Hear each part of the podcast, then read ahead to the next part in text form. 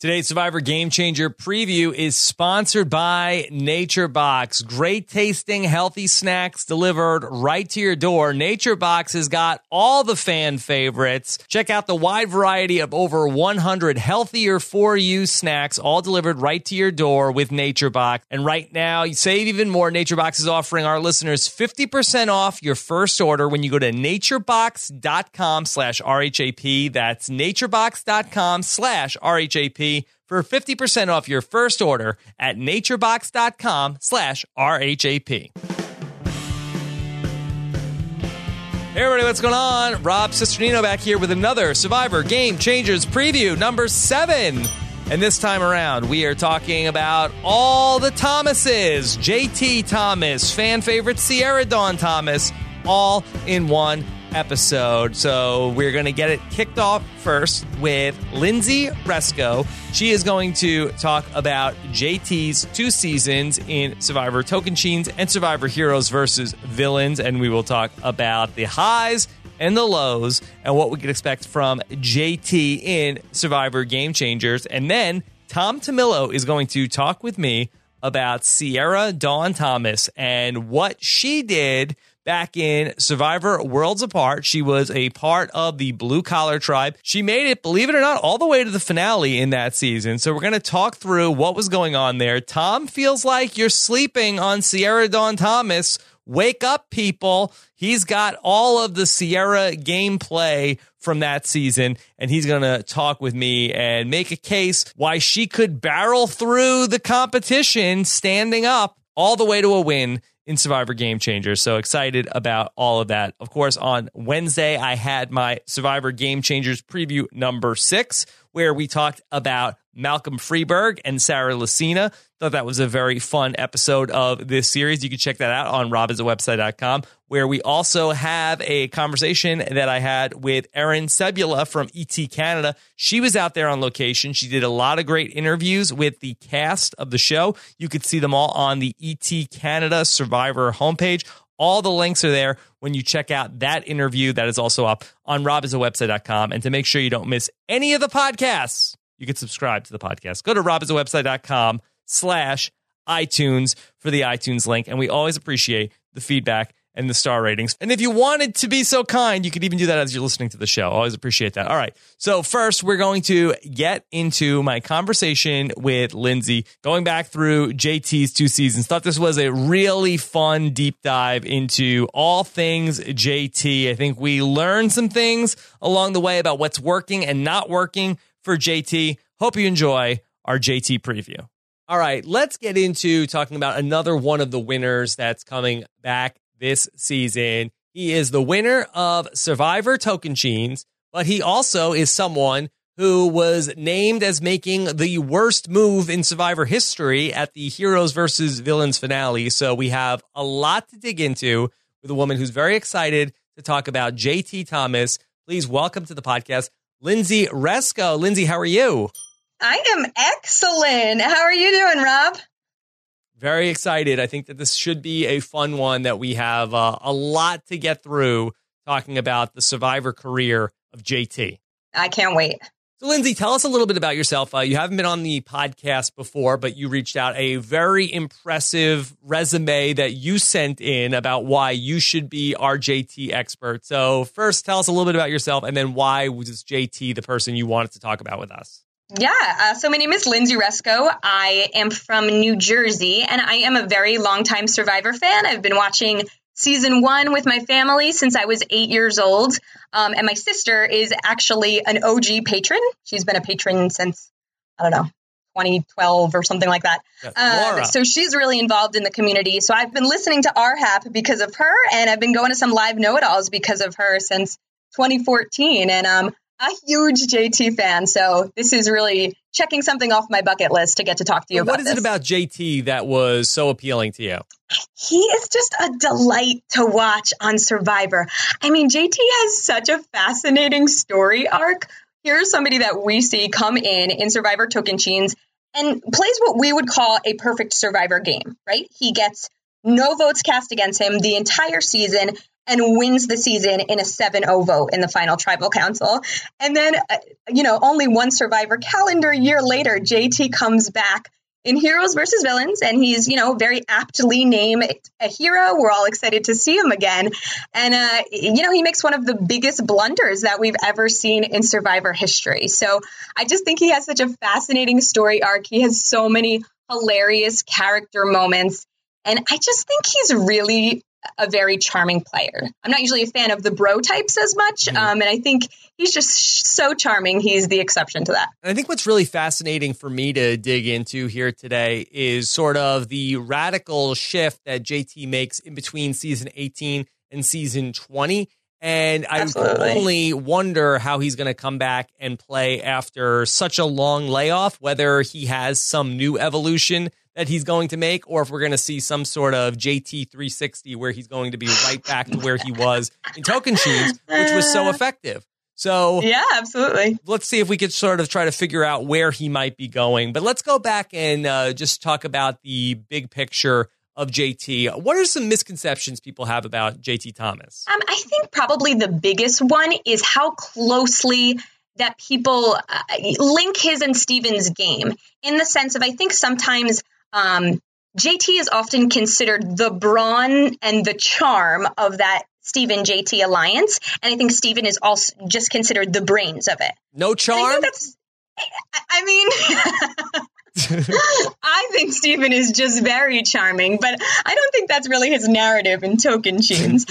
Um, and, and I don't think actually think that's accurate. I think that that JT is a very strategical player in Tocantins as well. Mm-hmm. So I think he often doesn't get the credit he deserves for his smarts that he brings into the game. So let's go back and talk about JT's winning run in Survivor Tocantins. And it really seems like that's a season where no matter what player you talk to in that season, they all wanted to work with JT. There was something about him where, based on first impression, every single person's like, I want to work with that guy. Oh my God, absolutely. Every single person has a quote where they say something about what a wonderful person that JT is. Yeah. And early on, he's really thrust into a leadership role with Jalapao, and him and Steven end up making, if not a day one bond, a very early game bond where they end up never turning on each other really until the final tribal council. Absolutely. I, I mean, I think it's day two that JT and Steven align and sort of eh, they start this beautiful bromance where it, it really is the beginning of the love story between you know Tom Sawyer and Holden Caulfield, this really unlikely couple. And they eh, they have what I consider a very true friendship that they take all the way to the end of the game. Okay. So, could you talk a little bit about what JT is doing in the pre merge of the Survivor Tocantins? Again, there's no swap, but there is Exile Island, there is the Exile Alliance, which Steven is getting pulled into. So just take us through JT's game in the pre-merge. Yeah, I think JT is actually fascinating. He's one of the only returning players for Game Changers that has never experienced a tribe swap, which I think will be interesting. But yeah, Tocantins plays pretty straight through. They have no swap. There's no idol play. So the the pre-merge is basically pretty straightforward. Um, Jalapao loses four times in the pre-merge, so he is facing tribal councils a fair bit. And exactly as you said, he's the leader on his tribe. He's a provider. He's going fishing. He's building the fires, and he's building relationships with people. Basically, everybody on his tribe loves him. Spencer might, you know, respect him out of fear more than anything. Mm-hmm. But but his tribe mates, he's really getting along with. Joe, Taj, Steven, these are people he's forming very meaningful bonds with. And Steven in particular, of course, he aligns with early. And then he's sort of pulled into that exile alliance as well when he finds the immunity idol in Steven's bag by accident and then sort of forms this bond with Steven and Taj which will ride him through the rest of the game. I want to talk about the stuff that goes on with Spencer a little bit. And I think that's probably the worst look for JT in all of Tocantins. No. Yes. Uh, well, look, look, that I mean, that's a, a, still a pretty high bar, you know, the worst part of JT and Survivor Tocantins. But he ends up really getting down on Spencer because he feels like that Spencer is the person causing them to lose, that he is such a warrior in the challenges, that Jeff Probst is so impressed that he loses a tooth in one of the challenges and he just keeps on going. But he does seem to lose his patience with Spencer. Do you think that that could potentially be something that is potentially leading to his undoing in season 34 if he's on a tribe that is losing immunities? No, honestly, I don't. It's it's so funny. I actually think that that moment with the tooth and with Spencer is one of JT's highlights and really is is sort of paints a picture of him as a person that he is just so competitive that JT, it doesn't really matter what you're doing in a strategic sense pre merge. All JT wants is for you to give 110% in the challenges. And he's doing it to such a point where there is that hilarious scene where he literally gets his tooth knocked out in the middle of a challenge and he spits it on the ground. And Jeff Probst actually stops and says, Hey, hey, hold up, let's go get that tooth. And then Brendan goes and, and picks up the tooth and, and Jeff goes to hand it to him and JT says, I don't want it. Yeah. And Jeff pockets it. But I think that's such an awesome moment. And then they do go back to camp and here is JT now who is talking about uh, at that point the decision is between are we looking at Spencer to get rid of or are we looking at Taj to get rid of? And JT really just wants somebody at that point who is going to give 110% in the challenges. And in that moment, he doesn't believe that it's Spencer. And I think that says a lot about who JT is in the game of Survivor. He wants to win. So it's interesting in the evolution of strategy. You and Josh talked a little bit about how it's almost a bully moment for JT. I don't mm-hmm. necessarily think it is. I, I think that that was an okay move for him. I think getting rid of Spencer there is an okay move for him, and I think it, quite honestly, is a is an awesome TV moment. At the last vote before we're going to get to the merge, they have to make a decision to vote off Joe or vote off Sydney. Do you feel like that they made the correct decision to vote off Sydney before they got to the merge? I mean, probably not because at that point, too, Joe was already injured. So they probably should have taken Joe out and then they would have had an extra number once they had reached the merge. They could have merged at a true 4 6. Mm-hmm. And while they do merge at a 4 6, Joe gets medevaced pretty quickly after that. So it was probably the wrong call at the time. Yeah. And on top of that, though, also, isn't Joe, he has like some sort of like side thing going on with Erin that it seems like that had he not gotten medevaced out of the game, is it a possibility that that would have come back to burn them? I think Erin probably flips over towards Joe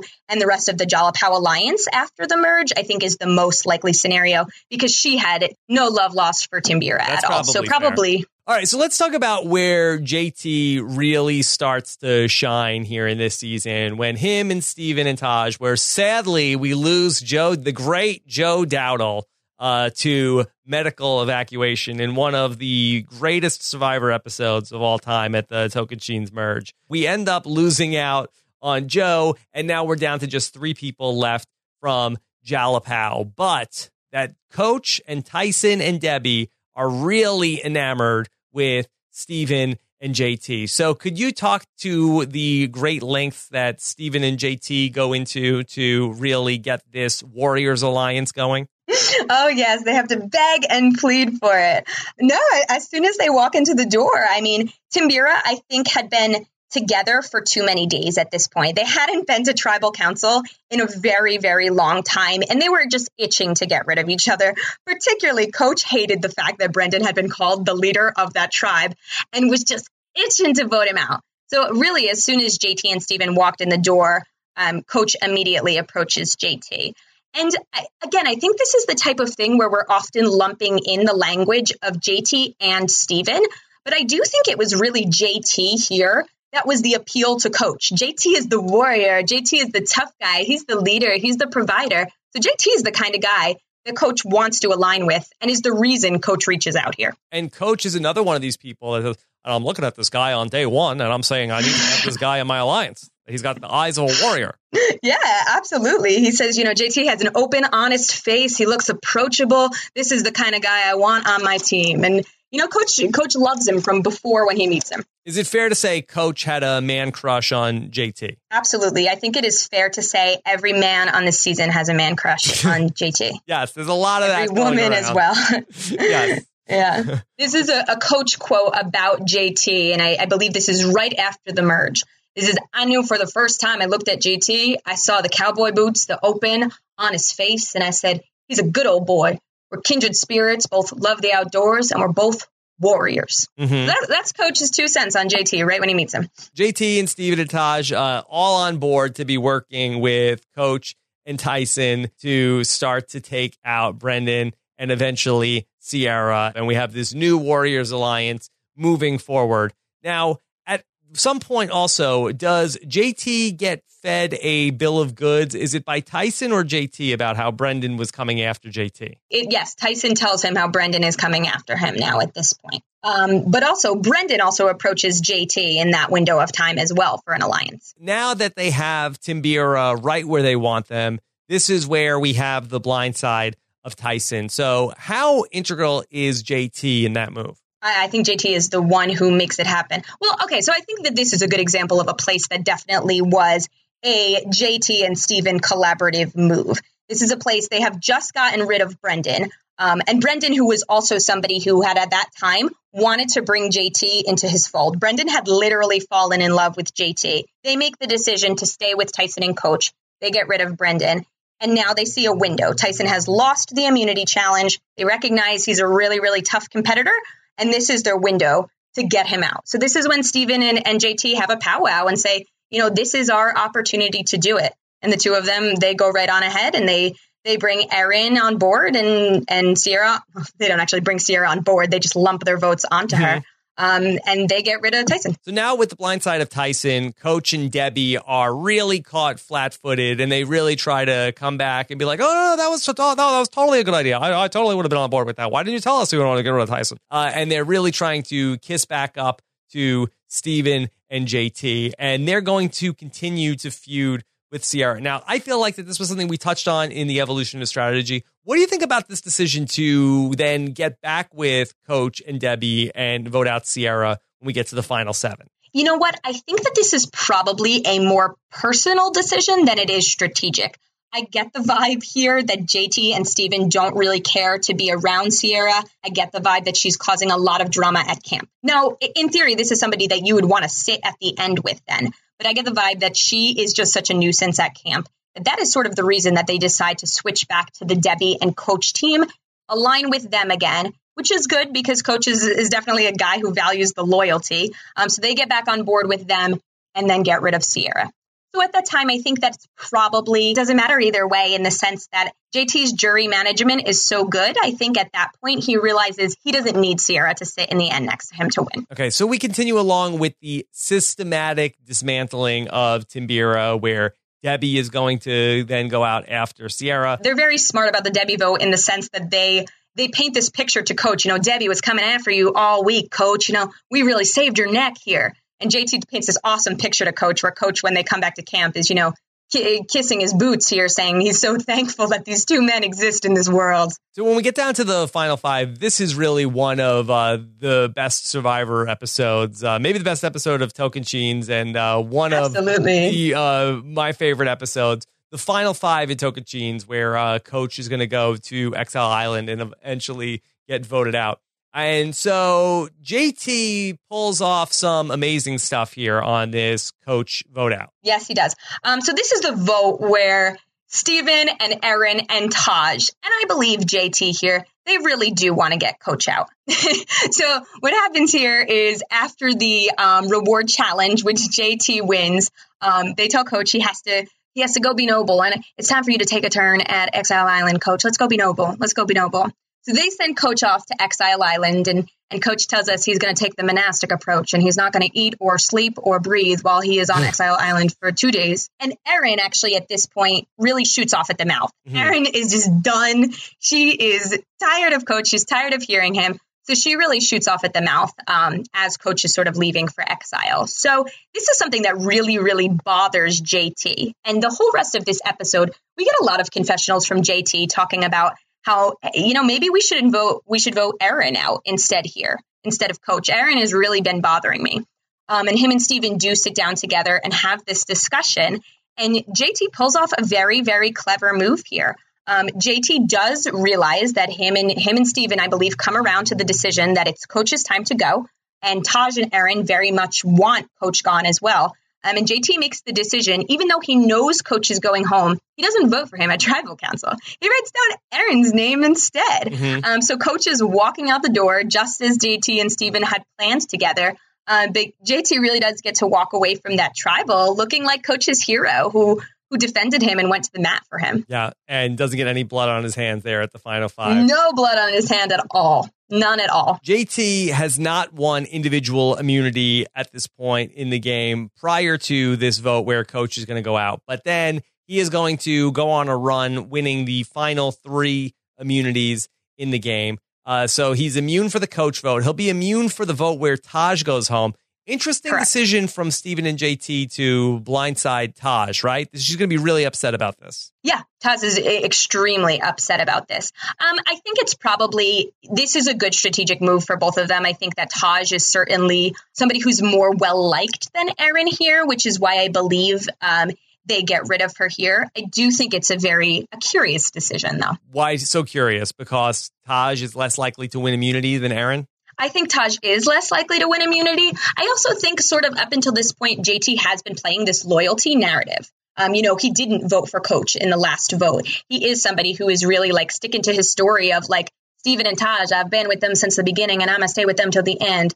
Um, so it is it is surprising to me here that they don't just ride out that alliance until the end and bring Taj to day 38 instead of uh, you know voting her out at day 37. Okay, so Taj goes out. We set up the final three with JT, Steven, and Erin. JT is going to win immunity again. Now, Steven is having these conversations on the side with Erin about potentially going to the final two with her. Erin is going to blow this up to a degree by telling JT. JT gets very upset about this.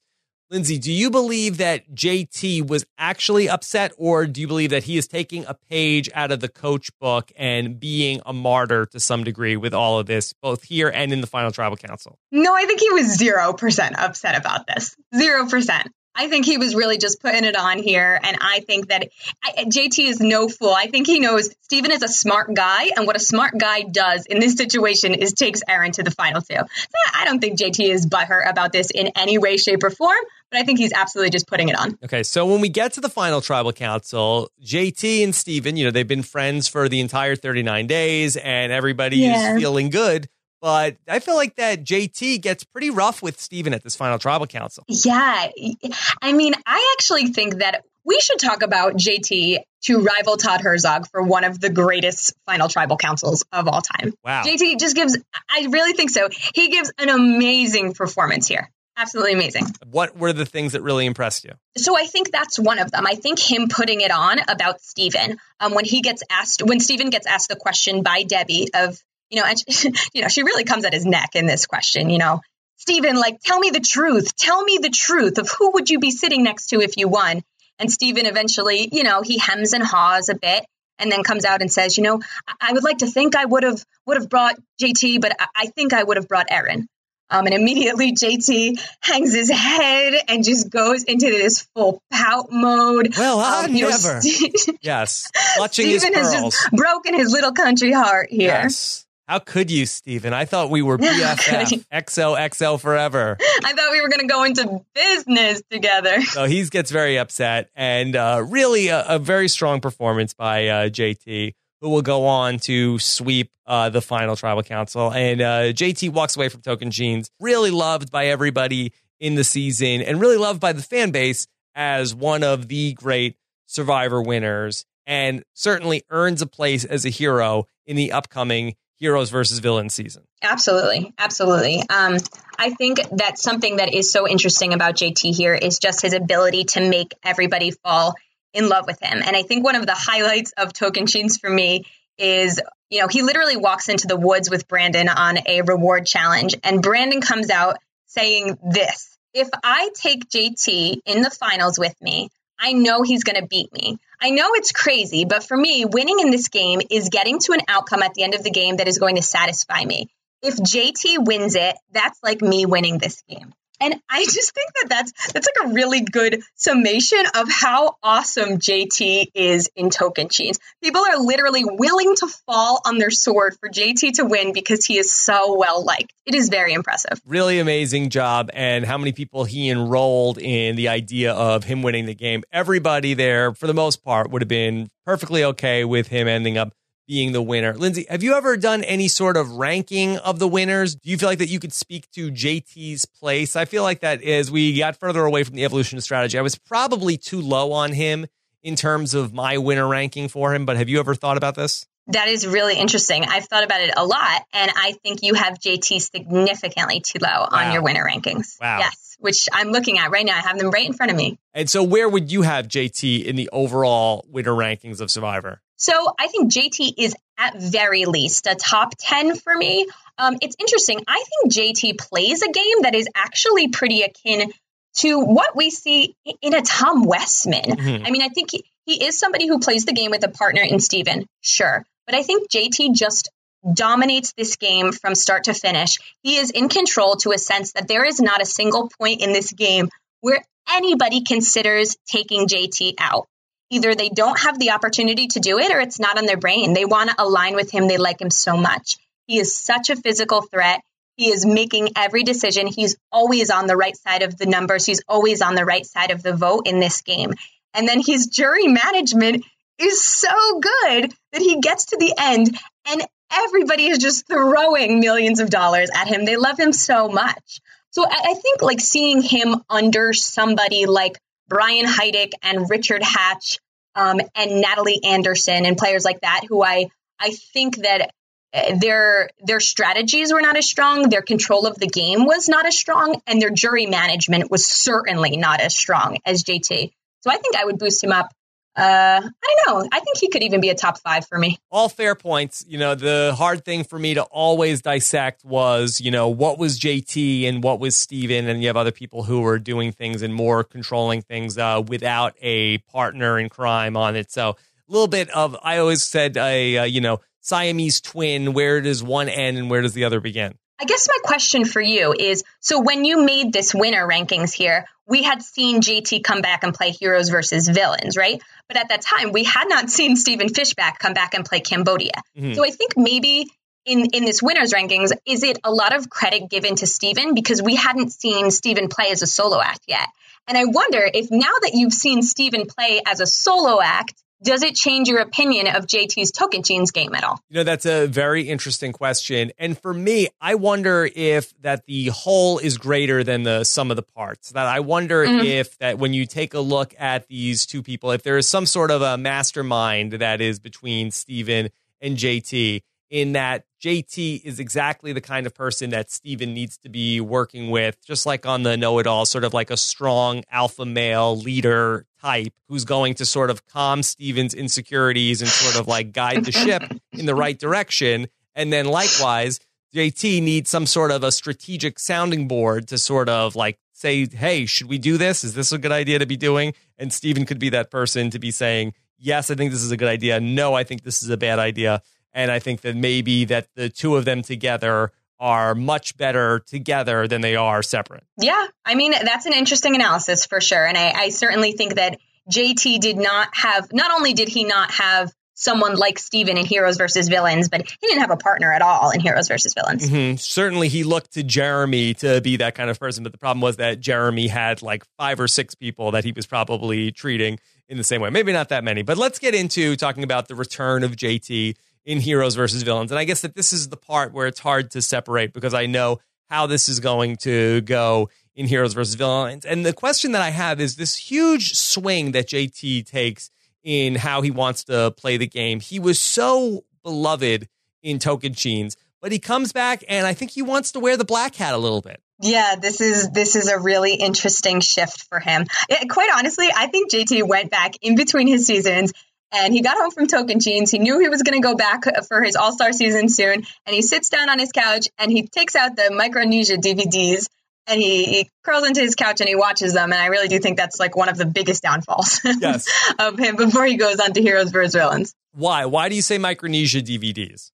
He just like had this in his mind of he had such a fear of the matriarchy. I mean, really, the, the second coming of the Black Widow Brigade was the scariest thing in the world to JT. And even in his pregame interviews, he's talking about how he's not happy to see Cirie. She's the one that he fears the most. And, and he's talking about from day one how horrified he is of Parvati. Um, so it's like these these women who are thinking too much is really what JT is very very scared of entering Heroes versus Villains. They were in his head from before the game. Even there started. were. Okay, So, heroes versus villains. Here comes JT. He's a member of this heroes tribe. They go to the first tribal council and they go and knock out Sugar. That's an easy decision for JT.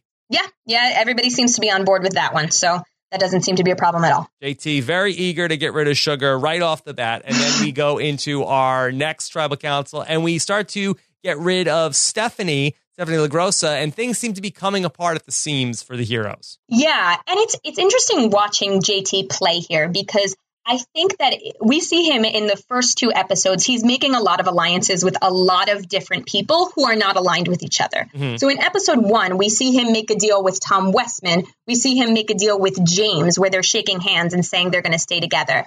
And it's actually interesting um, you talk a lot in the evolution of strategy about how JT is really great at waiting to be kissed, and mm. he is. And in, in chains, he is.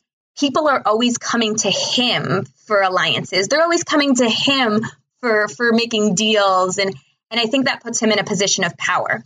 And episode one, when he makes an alliance with James, that's really the first time that we see JT approach another player and say, like, hey man, you want to play together in this game? I don't want no flower power or anything. Hmm. so that's that's the, is the actual quote. Yeah. But that's that's the first time that we see him approach somebody else. And and I think, you know, I think that's probably uh that's not the strategy for JT here. Who is the leader of the Heroes tribe at this point in that game? I think it's probably JT in the sense that I do think everybody is looking to JT for a decision. And I think probably what his best option here is to find an alliance he's comfortable in and stick with it and just chill out um, which is not what he does here. But I, I do think he is he has some decision making power. He sort of is considering himself the swing vote in this Stephanie boot in the second episode of Heroes vs. Villains. But that's interesting to me that you have all of these returning players and people who have accomplished a lot in their Survivor career. And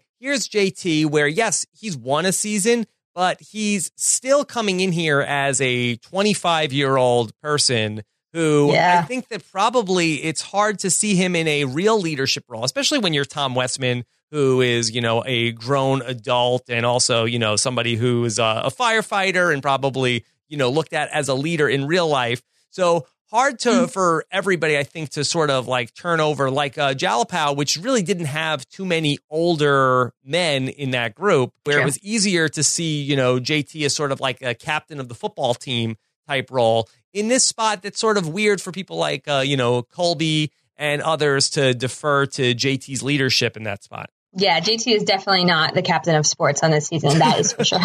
yeah, but it'll be interesting to see him now as somebody coming back in his uh, early 30s, where we have seen traditionally people come back and have a lot of success as sort of like an alpha male in their 30s with a little bit of life experience under their belt. Yeah, like Boston Rob. JT's married now, so yeah, you know what I think it is though. It, with this heroes tribe, I think all of the heroes have seen JT play before, right? And he's on it. He's on it. Well, except probably Colby. I don't believe he watches Survivor. Hmm. but but all of the other heroes. I mean, this these are men who are valuing like strong men of loyalty. This is Tom and Colby and Rupert and James. They want to align with someone like J, uh, like JT, who in his previous season he was very very loyal to his alliance. He was a strong dude. He was a competitor he was a provider.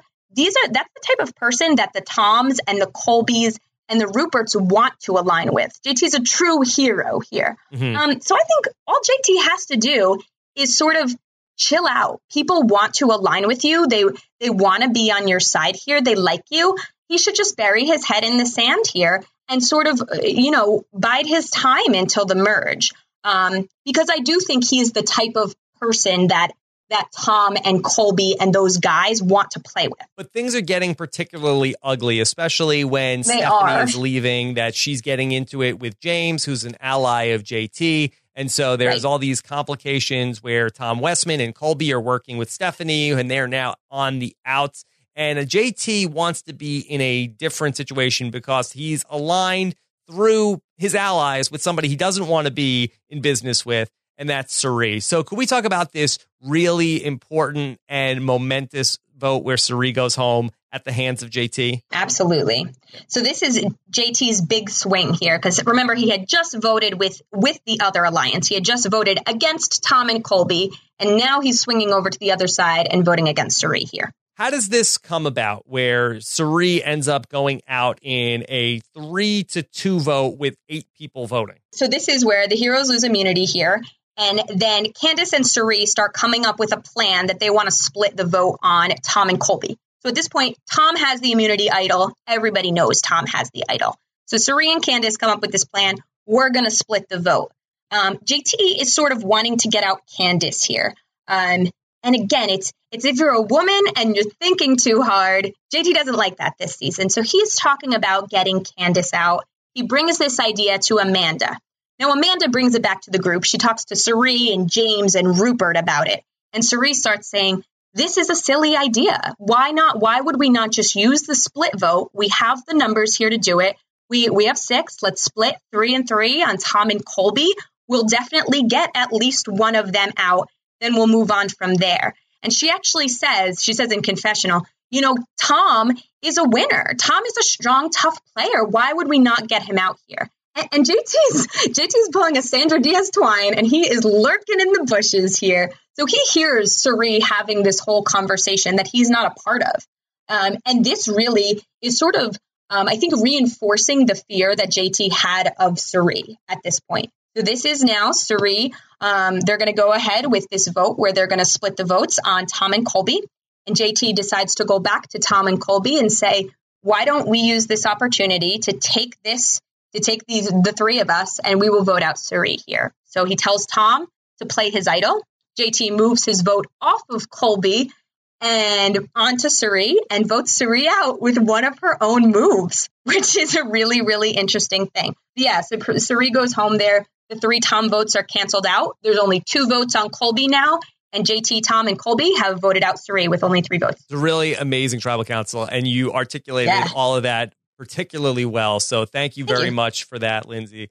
And so the, we this is such a big moment, not just in this season, but also heading into game changers, because as we will discuss uh, in great length, uh, the tribe that JT is going to start on is going to have Cirie on it. So coming away from that, how much animosity do you feel like is there still between JT and Cirie? So it's interesting. When Cirie gets voted out, immediately in her confessional, when she's voted out there, she says, You know, I shouldn't have trusted JT. JT did this to me. Clearly, I got on JT's bad side. So she knew right away that JT was the one who flipped on her. You know, I have I have a feeling that Cirie is going to come in with a chip on her shoulder for sure, um, and as she probably should. Um, so I think Cirie is smart enough that if she has to align with JT in the early game, she will do that. But at the same time, Cirie is just going to lie in wait until she can get her vengeance on this guy. I feel very certain of that. But as you mentioned, that JT was targeting Cirie from the pregame of that game. Uh, here yeah. he is. It takes the first opportunity he has to go after Cirie. Do you feel like that that is going to be mission number one for JT to get rid of Cirie in this new game? Yeah, I think probably yes. And I think it probably should be his move here because I do think she is going to come after him at one point or another. I don't think Cirie feels good about playing with JT. Um, at the same time, I think that JT shouldn't make his his mission number one to just send a missile after Cirie. I think that he needs to sort of to step back and and let the cards fall as they may for the pre-merge because I don't think that JT is necessarily going to be a target in the pre-merge on his tribe. He's got enough bros to hang out with. He's got enough, I think, people that he can align with on this tribe. Um, so I think he shouldn't try to rock the boat too much by going after Cirie too early. Okay, we'll come back to what JT should do on his tribe in season 34 more once we get through heroes versus villains. But JT now after voting with Tom and Colby, he makes another interesting decision at the next tribal council and sort of reverses course and now wants to get Tom out. So, what is he thinking here? He's clearly thinking that he should play the Will Wall pendulum strategy, and this is a, this is a great idea. Yeah, so he does. He flips back then to be on the side with James, Amanda, and Rupert again, and he gets rid of Tom at the next vote. So basically, he goes back to his tribe after he votes out Cirie and says, you know, this was just because I knew I knew Cirie was a, a, scary player. Everything I've done was for the team, and everyone would have known that I made up my mind before tribal council. Cirie's game has always been that she stays loyal until after the merge, and the way things are going, it was going to get rough for us. So he's trying to say, you know, I only voted out Cirie for us. I did this for us. And then he does. He eventually flips back to the Amanda and Rupert side and gets rid of Tom at that vote. Um, so now JT has flipped back and forth several times between these alliances, and he has literally betrayed everybody on the Heroes tribe. He's made the correct vote at every tribal council, but everybody's pissed off at him. And and this is where we have um, Amanda is saying that JT aligns with everyone. I think he's made 20 alliances already. And we have um, Colby calling him wishy washy and a flip flopper. And we have Candice calling him slimy. So now suddenly everybody on the Heroes tribe is just is just angry at JT here. But he somehow is able to rally the troops, and they're going to go on a bit of a run here. Now, James is going to get voted out when they have a double tribal council. There's nothing that they can do about that. Both tribes are going to go to tribal council. And also, James is, I don't know, when does James end up getting hurt? Um, James gets hurt uh, during the Tom boot, I believe it's in that episode. So around day 13, yeah, um, James gets that knee injury. So he toughs it out for a little bit. Uh, I think he has a race against JT on the beach. They realize that James can't walk, so they end up voting him out. But this group of five that they have here of JT, Rupert, Colby,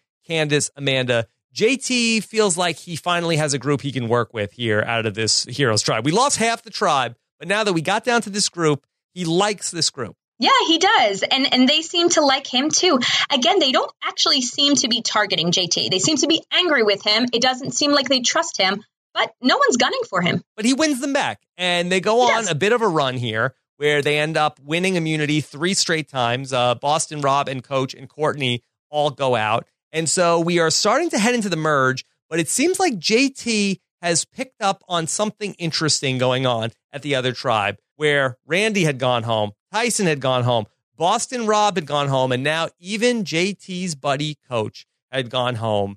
And so JT notices that maybe looks like that Black Widow Brigade that he was so worried about is coming to be, Lindsey. Yeah. You know, I do think it's here. JT forms such a strong unity with this last five. I think it's because a lot of the people on the other side he was hoping to play with are gone at this point. I do think he was hoping to get with Coach. I think he was hoping to get back together with Tyson. Even Courtney, I think he was hoping to work with post merge. Um, but now they're all gone. So he's sort of like here, okay, well, I, I got to rally my people together um, because that scary women's alliance is doing their thing over there. JT does see one glimmer of hope over there among that alliance of all women, that Black Widow 2.0 alliance that's formed over there, and that is Russell Hantz. So, could you talk us through the inception of this idea to send a note and an idol to Russell Hantz? yes. So the heroes as a tribe have started to notice the men are being picked off. And every time that they go to any sort of challenge, you have Rupert going, Oh, that women's alliance is looking really strong over there. Now, Lindsey, let me just stop you for one second. Just in terms of this idea, I have said that this is JT's idea and I'm putting the blame on JT. Am I incorrect in that? Yeah, no, I think you're correct. And I think that this was groupthink for them. I don't think that this was completely JT's brainchild. I think sort of the group of heroes is probably lying on the beach for weeks saying like, "Oh, look at look at the pattern here." And I think they're probably talking about this a lot and then I think the villains tribe is playing into it for sure. Um, but that being said, I think that this this crazy idea to give away the idol is certainly um, JT's inception, and then the heroes tribe just really, really supports him and backs him here. Okay, so talk us through this plan that JT has. Um, so JT does find an idol when they win a reward. Um, JT gets an idol clue, and the heroes decide that they should go look for it together. Um, JT then the next morning just goes and looks for it by himself and does find it. Um, but Amanda catches him in the act. So now Amanda and Candice both know that JT has this idol. All of the heroes know JT has this idol. So as this is simultaneously happening to their perceived women's alliance, JT comes up with this idea. And this is where JT says, if we win this next immunity challenge, I got a plan. And Colby goes, uh oh, JT's got a plan. And JT says, the next immunity challenge guarantees us the finals. I bet my life in this game on that we're going to merge. Russell knows he's going next. So, granted, I get the chance to talk to Russell at the next immunity challenge and we win. I give him the hidden immunity idol. He votes out Parvati. Bam, done. So they think they can just hand Russell this idol, um, and then Russell will be their sixth vote. Mhm. And then he will come over to their side and they will have a 6 4 and they will vote Russell out at the six. And then they will just proceed to the finals here with the five heroes. And this plan, at least in terms of the handoff, works to a T because we have, and it's such a great episode because like there's storm clouds and like there's thunder going off in the background as this is all about to happen. Like the very, the survivor gods are like ominous. This is bad. This is a terrible idea. And so we end up with, I think that Russell Hantz is like the anchor for the person that's going to go last. And I believe it's Colby who is like, like, uh, hey, Russell, uh, just so you know, uh, you know, go, go talk to JT after the challenge, right? Mm-hmm. Mm-hmm. And he says, Who's running the show over there? And and Russell says it's Parvati. Parvati's running the show. And Colby says, Good. Vote her ass out. And then uh, go talk to JT. And, and Russell Hantz really, uh, I have to give a lot of credit to him that he's like so pathetic and he's like, you know, putting his hands together like in prayer. I really need you guys to save me. I really need your help. And so he really does play up the part well. And we get the handoff of the letter from Amanda's journal to Russell Hantz. yep. Yep. And he gives it to him in a little bro hug, which is cute. Yeah.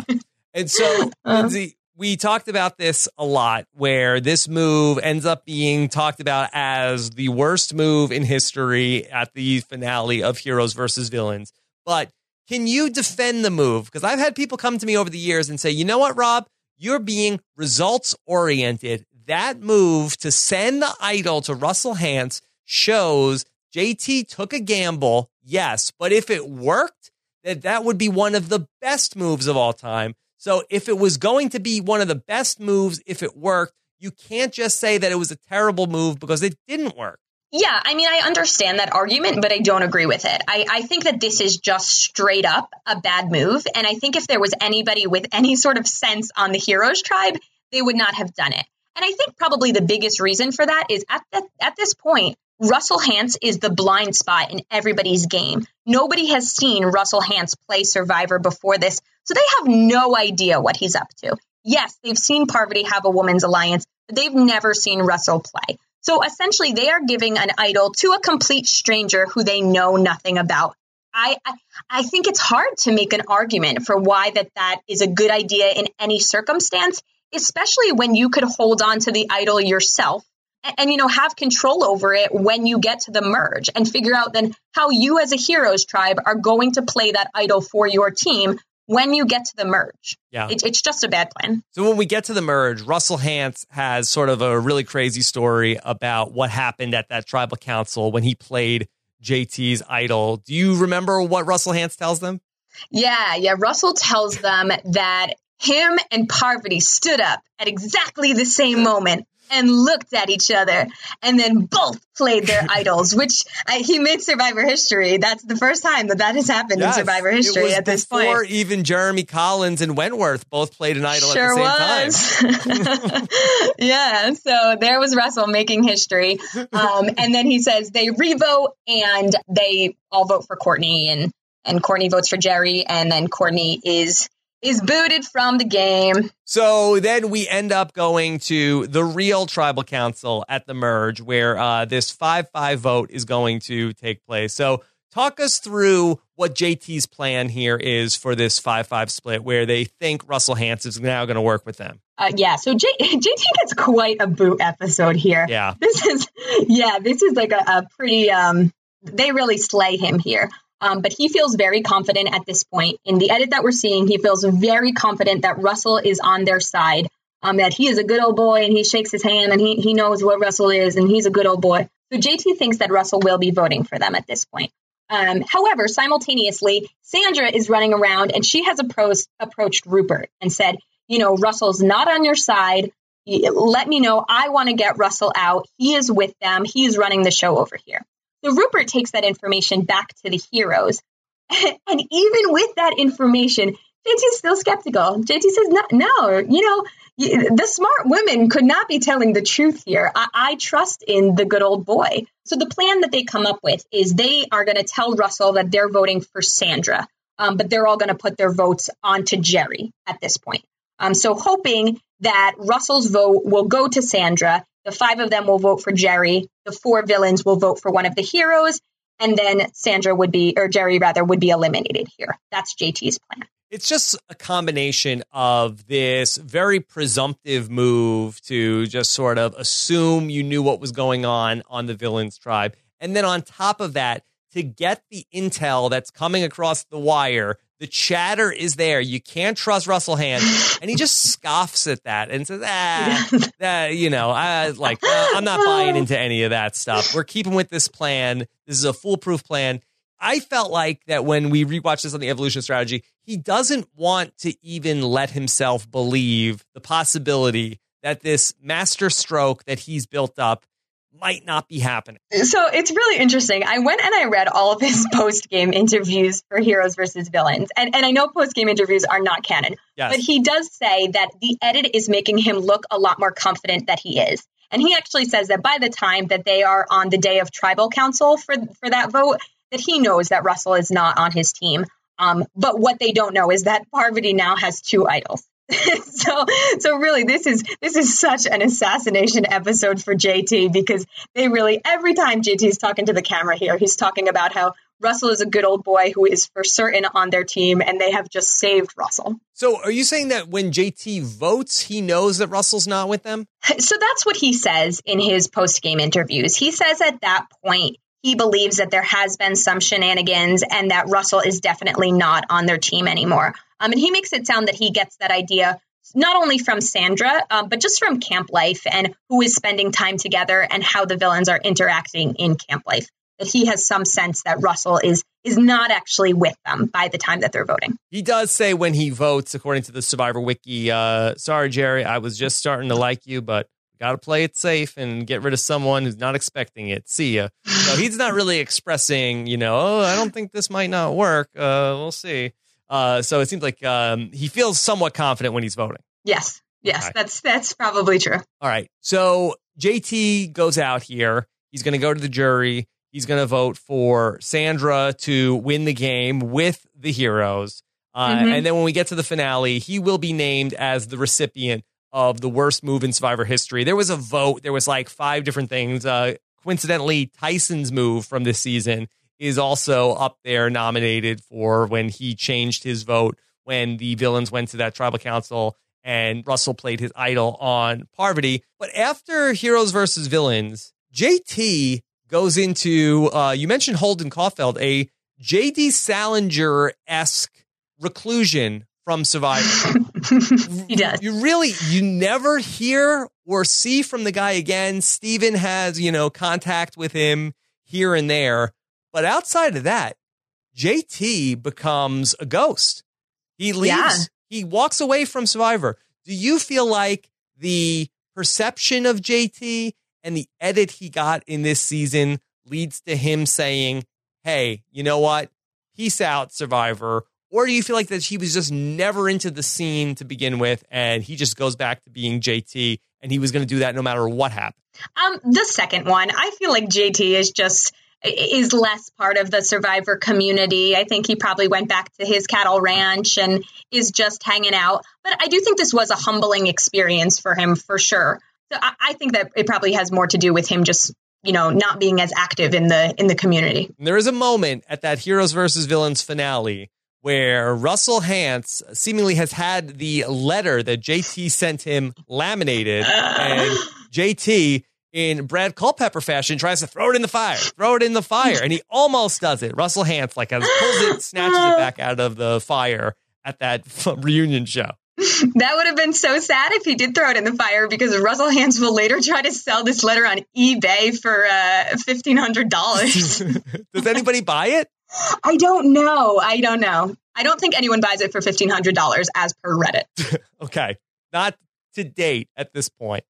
Yes. But we'll see. That could how JT does on season 34 affect the value of that letter. I think so. And so uh, that letter has really become a piece of Survivor memorabilia. I don't know if it's worth fifteen hundred dollars, but it's been become iconic. Yeah, absolutely. I think I would pay up to two fifty for it. Two fifty. Yeah, I'd pay two fifty for this. Hey, Russell, if you're listening. uh, if my patron sister is willing to go in on it too, I think we can go as high as 350. Go halvesies. Did you want to read Yes. a portion of it? Yes, I would love to read a portion of it. So Russell does actually later post on Instagram the full letter, um, which is not what they read on the television show. But I will read what the uh, uh, the shorter version that Parvati reads out loud in the show. So the note reads: Russell, read in complete privacy. This is a huge turning point in this game. This is not fake. I wouldn't waste your time or mine. Hopefully, we are on the same page. Play the idol tonight and save yourself because clearly you're on the outside of an all devouring female alliance. That's Parvati's input. hmm All the girls should be writing your name down, so act like you know like you're going home. I can't believe he's writing all this stuff. You must stand up and play it right before Jeff starts reading the votes. I think you should write Parvati's name down and send her home. No matter what, when you play the idol, you're safe for the entire tribal council. We will most likely merge at 10 people, and then you will be safe with us. Our five plus you will remain strong till the girls are done with. Then we can work on getting ourselves in the final three. Big promises, JT. Yeah. Hopefully, I can trust you and you're not truly a villain. Let's do this together. See you soon. BFF forever. XOXO JT. I forgot that he explains the rules of the idol to Russell Hantz. He's like, okay, so you're going to go to this place called Tribal Council. okay? uh, at this place, uh, there's going to be this urn. What you're going to do, write Parvati's name on the paper. There's a marker right there. Then put that paper in the urn. Uh, so I like that, you know, he hasn't been on a season of Survivor before. He doesn't know how this is all going to go down. And he actually double underlines that for JT too. You must stand up and play it right before Jeff starts reading the votes. Jeff is the one who hosts the show. JT, I had no idea how the idol worked. I'm the king of idols. Yeah. All right. So JT now, he's played these two seasons of Survivor. He has had a lot of time to, as his partner in crime, Steve Fishbach once said, marinate on his two games.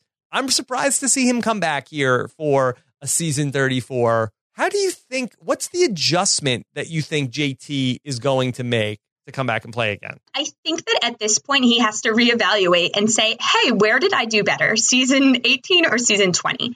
And I think that what he has to do here is he has to come out with the mentality to play the game how he did in, in season 18.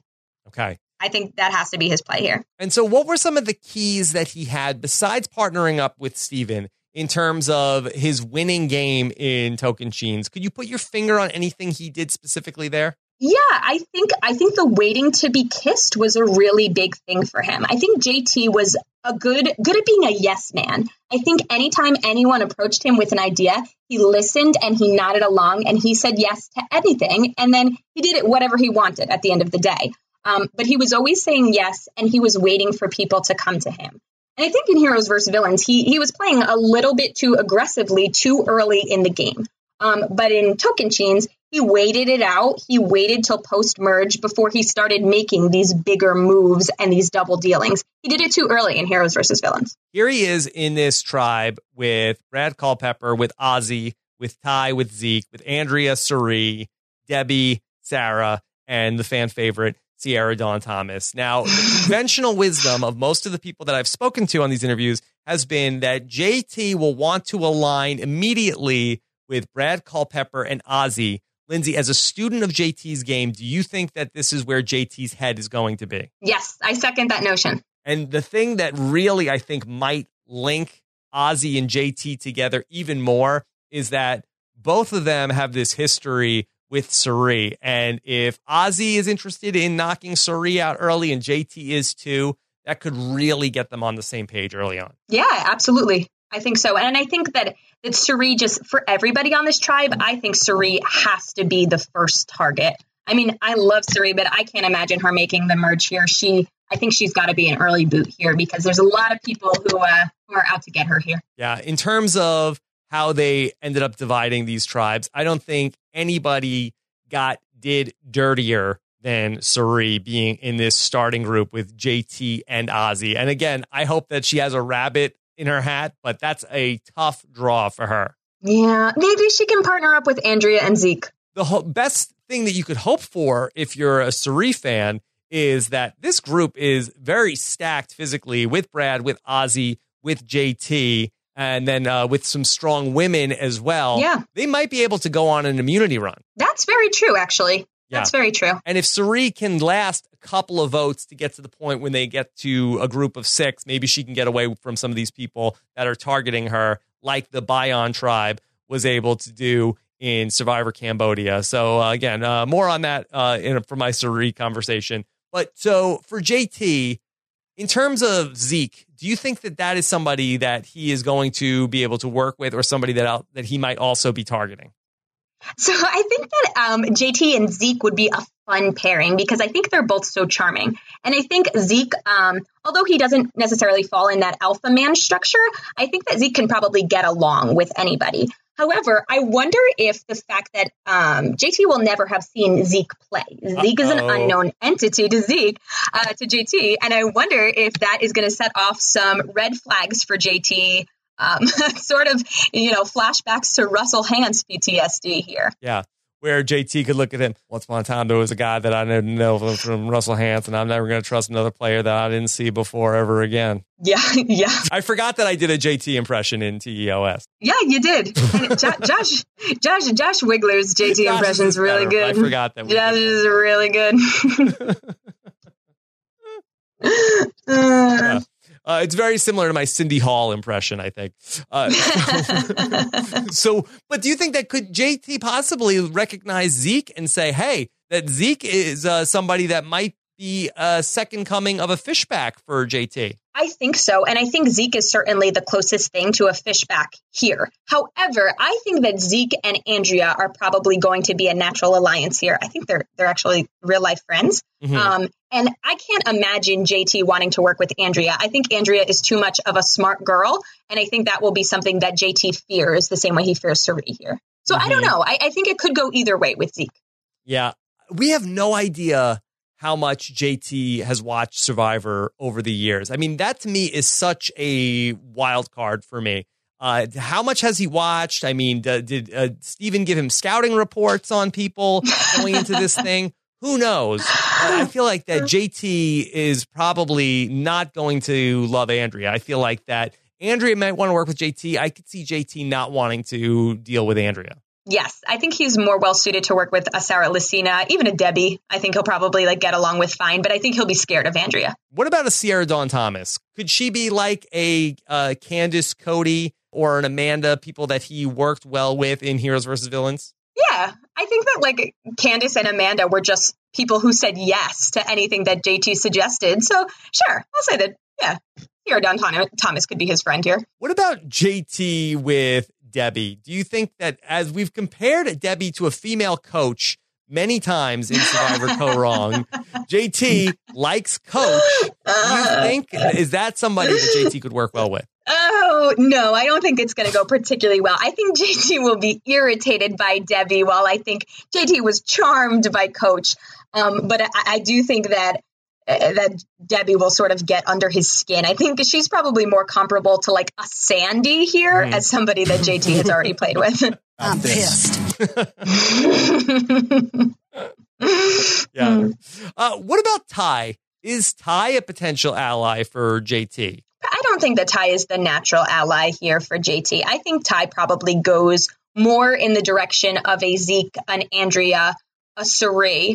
But that being said, I mean, we ha- actually have seen Tai have a really great relationship with Beast Mode Cowboy. So, uh, you know, JT and Beast Mode Cowboy certainly have a lot in common. So, yeah, maybe that they will have a, a, a charming little bromance. Who knows? Tai is so likable, and I think that he's also going to be a little bit starstruck by being around the former players. And I think that Tai could definitely be like, uh, "Oh my God, JT!" Like I think he could be very impressed with JT. True. I don't necessarily think JT will be impressed with Tai, though. No, but I think that he might think he's harmless. Yeah, that's true. What about over on the other tribe? Now, JT voted for Sandra to win the game. Do you think that they would be looking to potentially work together in this game where they weren't able to work together in Heroes versus Villains? I don't. I think that JT is also probably a little scared of Sandra here. And I can't imagine Sandra bless. I can't imagine her making it to the merge here. I think that she has to be, her and Tony, I mean, they just have to be such huge targets. Who is going to let them get to the merge? Um, but in the off chance that she did, I don't think that JT wants to work with her. I, I think that JT now has seen her for the the strategic player that she is and probably will have like a little bit of a fear of her as well. So if JT is going to be targeting so many people, that feels like to me that he's playing again more of the heroes versus villains mold. I know. I think that what would benefit him here if a lot of these guys made it to the merge, because again, I think he could sort of have like a natural allegiance with Beast Mode Cowboy. I do think him and Malcolm could get along really well. Mm-hmm. Um, I think that Troyzan is probably the player here who is most similar to Coach. Um, so, so my guess here is that JT is going to fall in line with a lot of the men, and they will sort of be his most natural alliance members here. Lindsey, do you have a prediction for JT here in season 34? Merge boot. Merge boot again. Yep. Yeah, I'm going to say merge boot. I feel like a lot of people are higher on JT for this season. I feel like that if we were going to be looking at odds, I feel like that he is one of the top picks on the board. But that's surprising that our JT expert is not so high on him. Yeah. I, I, mean, I want him to do really well for sure, but I think he could be a merge boot again here. I think if he calms down, I think he can make it through to the merge. Um, but then I think he probably is, he's still a physical threat, is my guess. He's going to be a strong physical player. Um, and then I think he is, he's a winner in the game. I don't necessarily think a lot of survivors want to see a winner win again. Um, and he's also sort of like one of the most, probably one of the most top four legendary players here. Um, so I think while he won't be an immediate target like a Tony or a Cirie, I think he could be a target later in the game for some of these players. Now, Lindsey, if you could send a letter to JT that he would get at Ponderosa before the start of this game, what advice to JT would you have in that letter? Uh, go fishing in the woods with people and just hang out, charm people again, make them like you. Don't talk strategy too, too early. Let people come to you because they will. That's okay. what I would say. Go fishing in the woods is a tall order, I think. Valid. but I hear what you're saying. Yeah. Um, I think that JT is probably set up pretty well here. I hear what you're saying about him being a target because he's a former winner, but I think that the best thing he has on his side is that he played so long ago. And I think there's so many True. people here that may not be familiar with how threatening he actually is and how good he is at the game. I mean, Beast Mode Cowboy has no idea who he is. And even people like uh, Ciera Eastin, does she really know JT particularly well? Hali Ford has no idea who she does. Is. Yeah. Ciera Eastin definitely watches Survivor. you, you, know what? That in fairness to Ciera Eastin, that her mom played in season 19. So she did. You know, I think people tend to, you know, that they're very involved with people that play in that like the season before or season after. It's like high school. It's like you know the people that like graduated a year before and a year after you. So I, I, didn't that, realize. Yeah, she knows. she probably knows JT from the Samoa era of Survivor. So I think that he might be able to be a little more under the radar than he was uh, the last time he played. Yeah, you know that's that's actually a pretty good point. I wonder though if him being so far removed from the game is actually detrimental in that when he played in season 20 and I mean him and Sandra here and Cirie are the mo- the furthest removed from the game. And I wonder if when he played the game just looked very different as opposed to now this this structure of voting blocks that we function in. Um, JT really has has only seen uh, scorn from an idol play. He has never experienced a tribe swap. So I just wonder how rusty JT will be here or how rooted in in the season 20 type of gameplay and will he be able to keep up uh, with the the much faster pace of what I'm sure season 34 will be. Well, I hear what you're saying, but I think you might be underselling him a bit. Certainly, that the gameplay in season 19 was probably a much slower pace, but I mean, he is firing on all cylinders right out of the gate and probably playing overly aggressive in season 20, which is one of the most That's strategic true. seasons. And that being said, also, I'm sure he watched Stephen's season and saw what went on and at least watched it through until Stephen got voted off. So I think that he's probably going to be pretty well versed in the latest in Survivor strategy. Do you have a winner pick here? I haven't made one yet. I think that to this point, I think I've just said uh, I can never bet against Tony ever again. So I'm stuck with Tony, but I think that I might end up with another winner pick, uh, maybe a backup winner pick by the time we get to the start of the season. Fair, very fair. Yes, I'm no, I will never count him out ever again until I see uh, his torch snuffed. I can't ever go against Tony. All right. Uh, Lindsey, this was such a fantastic walkthrough JT's game. And I really appreciate all of your hard work going through all this. And I'm sure the listeners did too, that you did a uh, job well done. Hey, it's my pleasure. Thanks so much. Yeah. Now I know JT is not active on social media, but do you have a JT hashtag for this conversation? Ooh. What about XOXOJT? I like that. Okay. All right. Let's add that for our JT hashtag. And if you're up for it, I would love to share with the listeners the resume you made for JT to, for your Game Changers application because that was really fantastic too. Absolutely. Okay, so we'll fun. post it on the show page for this. Lindsey, are you on social media? I am. I'm on Twitter. If you want to find me, I'm at Lindsey Hresko. That's L I N D S E Y H R E S K O. Great job, Lindsey. Thank you again, and good luck to your boy, JT. Thank you so much. Hopefully, he does well. All right, everybody, there you have it. Lindsey Hresko talking about JT. And I want to add also happy birthday to Lindsey Hresko.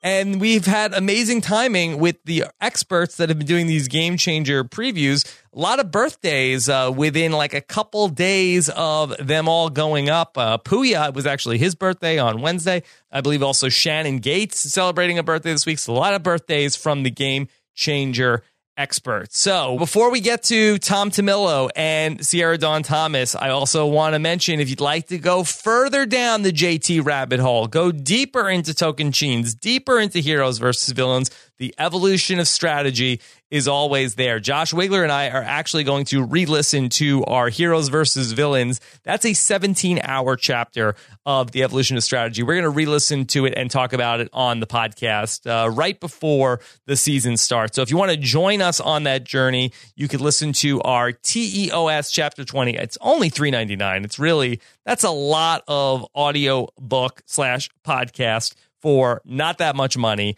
If you want to check that out, it's a fun listen. Of course, all of the evolution of strategy is available at evolutionofstrategy.com or you can click on the banners in the sidebar of robhasawebsite.com. All right, so now let's switch gears to Sierra Dawn Thomas, and we are going to hear from a man, Tom Tumillo, who reached out to us back in December, said, I need to be the Sierra Dawn Thomas expert. I know everything about Sierra Dawn Thomas. I could tell you why she's a game changer, why she's going to do great. And I'll say he makes a compelling case about Sierra Dawn Thomas and what she may be capable of. So here is your fan favorite Sierra Dawn Thomas preview with Tom Tumillo. All right, everybody. Today we are going to be also hearing about somebody that people have been clamoring for. When are you going to get to the game changer interview about this person that we're here to talk about today? And that is Sierra Dawn Thomas, fan favorite Sierra Dawn Thomas.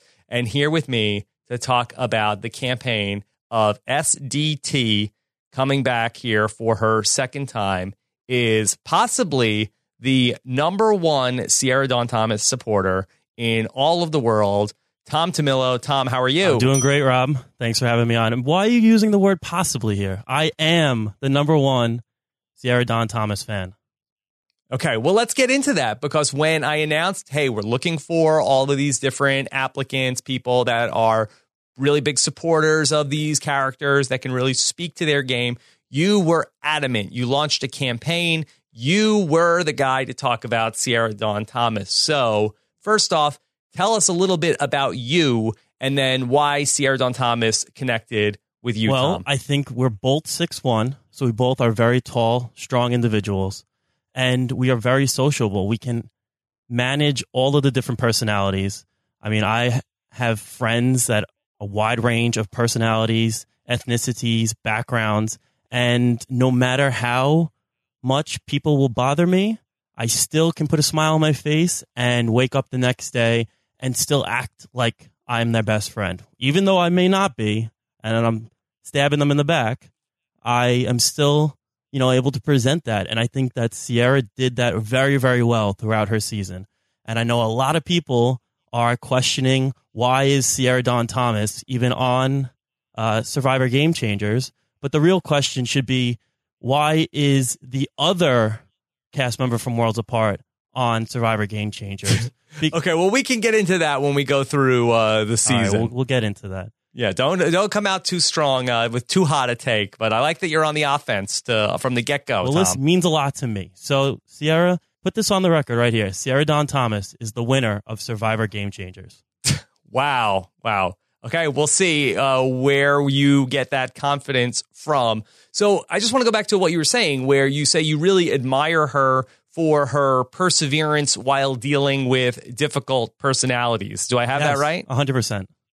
Yes, and certainly she did have her hands full with difficult personalities in Survivor Worlds I Apart. that's quite the understatement. yeah. So here she is, and so as a you know Sierra super fan and dare I say apologist, why do you feel like that she has taken so much flack from fans for being brought back? I think season? it's because she was under edited in her season. And I, I know a lot of people will probably just say a lot, you know, there have been plenty of cast members that have been under edited. Why is she coming back? But clearly the producers saw something in her. Then there definitely are strengths there. Now, Worlds Apart, the second half of Worlds Apart is filled with lots of angst and disgusting scenes and interactions between the cast members, which Sierra was never involved with. So that's why she was always underedited because she didn't play a part in that disgusting, ugly relationships that were going on towards the end of the season. So a lot of people forget how crucial she was to Mike Holloway's game in the beginning um, of the season and how without her being there and being aligned with Mike and deciding to take, you know, on Dan's Dan Foley's personality, uh, Mike mm-hmm. wouldn't have ended up winning the game. He wouldn't have made it and had the numbers at the merge and been able to put himself in a position where he could have actually, you know, won the game.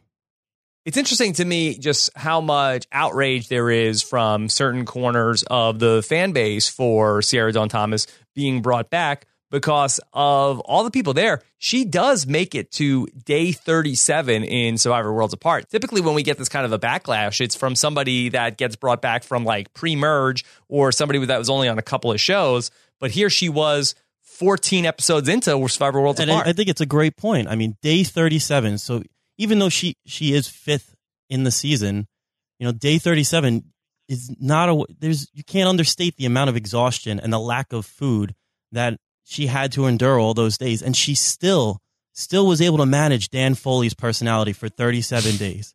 I mean, really, I mean that is that's an accomplishment. It's commendable. Itself. It really is. It's I mean, commendable. Bit, especially from the scenes from day one when he's coming out onto the beach and they're building the shelter and he's ripping into her about how he's a big fat guy and he's not going to fit in the shelter.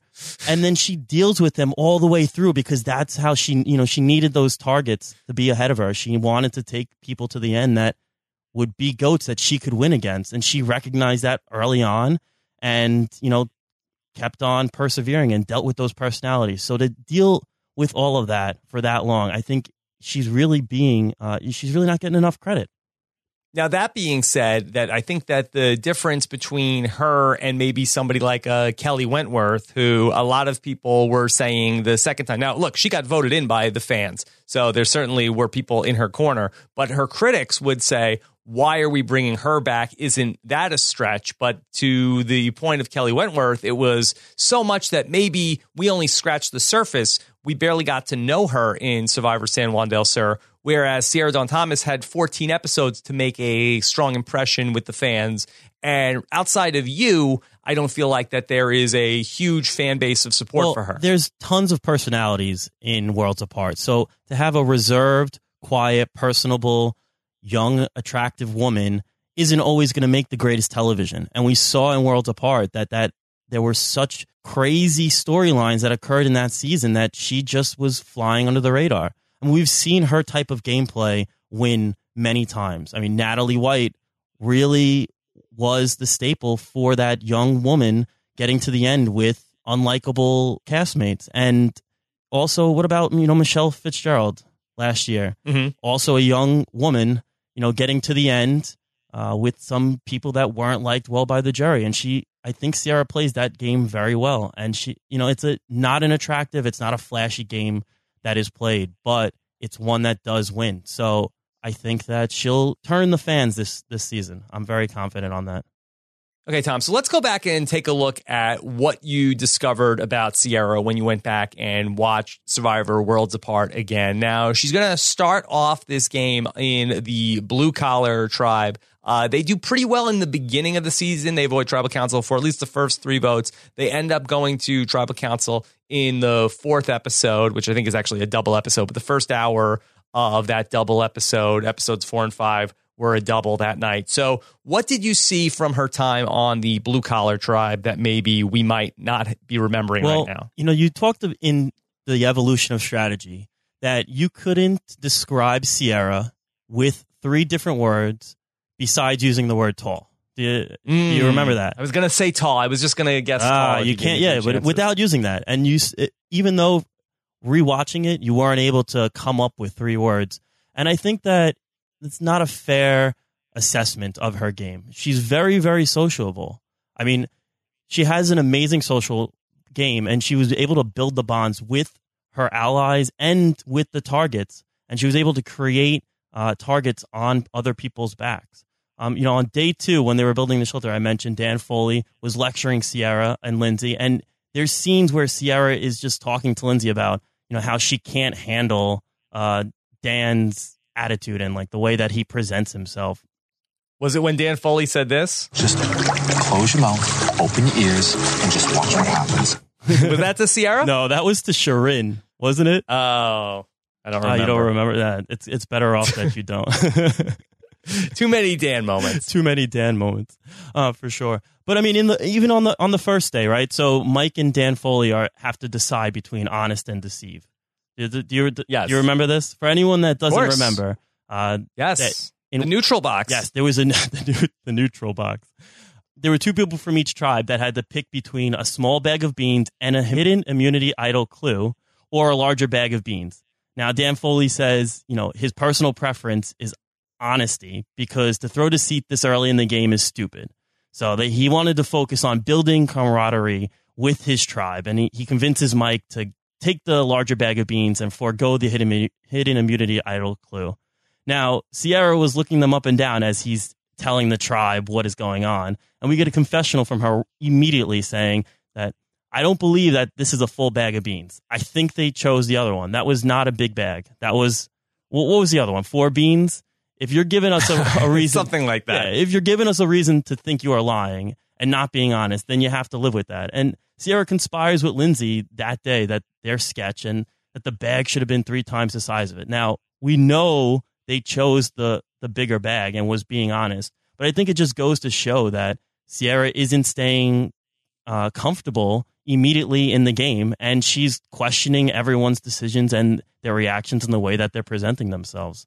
Uh, and I think that it really goes to show throughout her entire game, she's never staying comfortable. She's always questioning uh, the moves that she can make, whether or not she decides to make them. And I know you were calling her shades of Monica Culpepper, but while she may not decide to flip or flop, she does question her position in the game and try to you know better herself. Yet she does end up on the wrong side of the numbers by the time that the blue collar tribe ends up going to tribal council. She does seem to have some sort of a blood oath with Lindsay that they're never going to turn on each other. They're trying to get something going to get Rodney voted out. So what went wrong for her in those first 10 or so days where she ends up on the wrong side Well, of that vote? let's just be clear though, even though she's on the wrong side of that vote and she does lose her ally, she was never in a position to be voted out that night. Kelly uh, Kelly comes with a confessional as they're going to tribal and says it's either going to be Rodney tonight or it's going to be Lindsay. Sierra was never even considered, and Mike does say, you know, they only threw two votes at her in case an idol was played, but she was never in a position to be voted out. Uh, she created those bonds even that early on in the game where people didn't want her to leave. She, she proved that she was strong enough and that she had a relationship with most of the people in the tribe and they wanted to keep her around. Okay, so we get to the worlds apart swap, and this is kind of a big moment in the season for Sierra because if I recall, between you know that first hour of that double episode and that second hour of the double episode, she's pissed off. She hates Mike. She hates Dan. She hates Rodney. I can't stand these guys. She ends up in the swap. I believe she her heart sinks when she ends up getting that blue buff, and she's stuck with these three guys that she hates. And then there's this moment where those three guys all walk off and leave her alone with Joaquin, Tyler, and Joe. And I think people were ready to say, yes, Queen, get it. Vote those guys off that you hate, but that's not You're what right. happened. It, it wasn't what happened. And, you know, she was able to be so endearing to those new tribe members that they wanted to bring her in. They considered her a new ally, but ultimately she decided to stick with the blue collar because she recognized that Dan Foley would be more of a target that she could beat in the end. That Mike Holloway was such a hothead that he would end up destroying the relationships that he had created, which he ends up doing very much in the second half of Worlds Apart. And Rodney, who is just blows up, can blow up at any moment, as opposed to Joaquin, who is a very calm mannered, clean, white collar guy. Tyler, who's a strong competitor, uh, mild mannered as well. I mean, it just makes sense for her to stick with the blue collar, who just seemed to be a group of personalities that would create so much tar- such a target on her, where she could really push herself to the end of the game and uh, put in her put herself in a position to win. Now, looking back at how it ultimately played out, do you feel like that this was a flawed strategy or this was the correct strategy and things just didn't go her way that were beyond her I think control? it was the correct strategy, and things just didn't play out the way that you know beyond her control. I mean, who would have thought that Mike was going to win as many competitions as he did at the end to solidify himself? And I mean, they had to, every single person had said if Mike had lo- lost any of those challenges, he would have gone home 150,000%, quoting Will Sims. So Mhm. it, she was in a position to make herself to the to go to the end with Dan Foley, with Will Sims, um, you know, Rodney as well. She would have beaten any of those guys. And we saw that Carolyn even didn't wasn't able to swing enough votes at the end. So I think that Sierra, having had so many friends on the jury, she would have had uh, made it to the end with uh, a- a strong case to be made for uh, to be the sole survivor. Now, is she part of this group that throws the challenge there to vote out Joaquin? Uh, yes, yes, she is. Okay. All right. So eventually we're going to get to the merge here. And I think that this is actually a pretty big deal for her, but maybe you can uh, correct me on this. How big of a factor was Kelly for her? I know that Mike says that was his boo, and then he was going to go to the end with Kelly, who ends up, and if people don't recall, that's the woman who got a hit on the head and then ends up getting idled out of the game at the merge. But was Kelly possibly Sierra's number one? Was she thinking that Kelly was going to stay in the game and she was going to be able to reunite There's with her? There's no evidence that Kelly and Sierra have a number one relationship. The entire world's apart. Kelly and Mike talk about them being, you know, number one with each other, and there's nothing, nothing to that that nature. I mean, did Sierra ever have a number one ally, or I mean, uh, does it become Mama C at some point? I don't point? think it becomes Mama C. I think that it became Dan Foley. It, I know, surprisingly enough, once she loses Lindsay, her her arc is about how she becomes really strong with uh, Dan Foley, and there's lots of shades throughout the season of their relationship that develops. Um, you know, you'll see during the swap, Dan came to Mike and was really worried about losing Sierra and made sure, you know, that he was working towards building a stronger bond with her and bringing her back in. And I know this is not canon, but in the post game interviews with Sierra and Rodney, both of them confirmed that Dan came to them and told them about what his advantage was. And I think that just goes to show how strong of a bond she was able to create. She put away all of the differences that they had early on in the season and built such a strong bond with him that he was confiding in her about his advantage, which he wasn't doing to the other players in the game.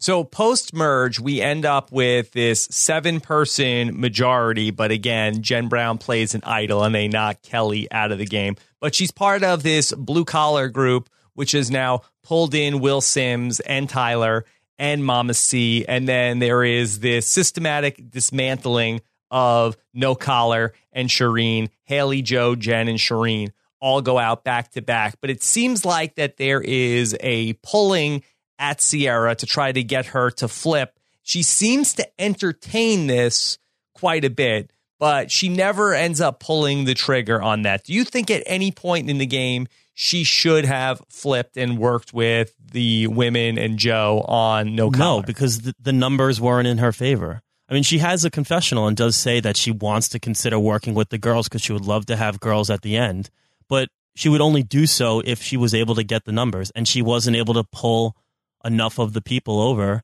uh, to make the numbers work. So it wasn't to her advantage to do so. So why would she go and betray her allies to only end up being a part of an alliance that was losing? I mean, it doesn't make any sense to do that. Now, going back to Monica Culpepper, I guess, did I refer to her as like a Monica Culpepper figure in the evolution Yeah, strategy? Yes, you did.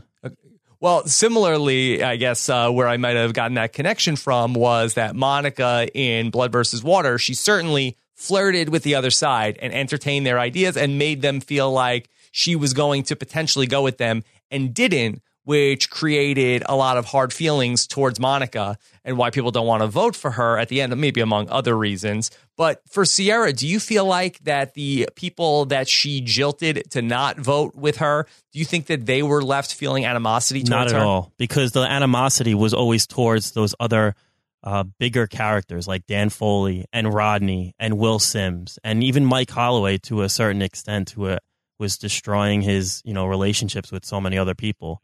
You look at who Monica was sitting with next to at the end. I mean, Tyson had created all those bonds, and so many people had liked him, even though they you know were being kicked out because of him. They still had a, a certain level of respect for him. So I wouldn't even say that Monica lost the votes because she entertained the ideas and then didn't go with them. That would just mean that they were they had sour grapes, right? But if they had sour grapes, then why did they give Tyson their vote at the end after he had led the charge in getting them voted out? So I think that I can see why you're saying because she entertained the ideas and didn't follow through, but I don't think that there's really any substance to their gameplay.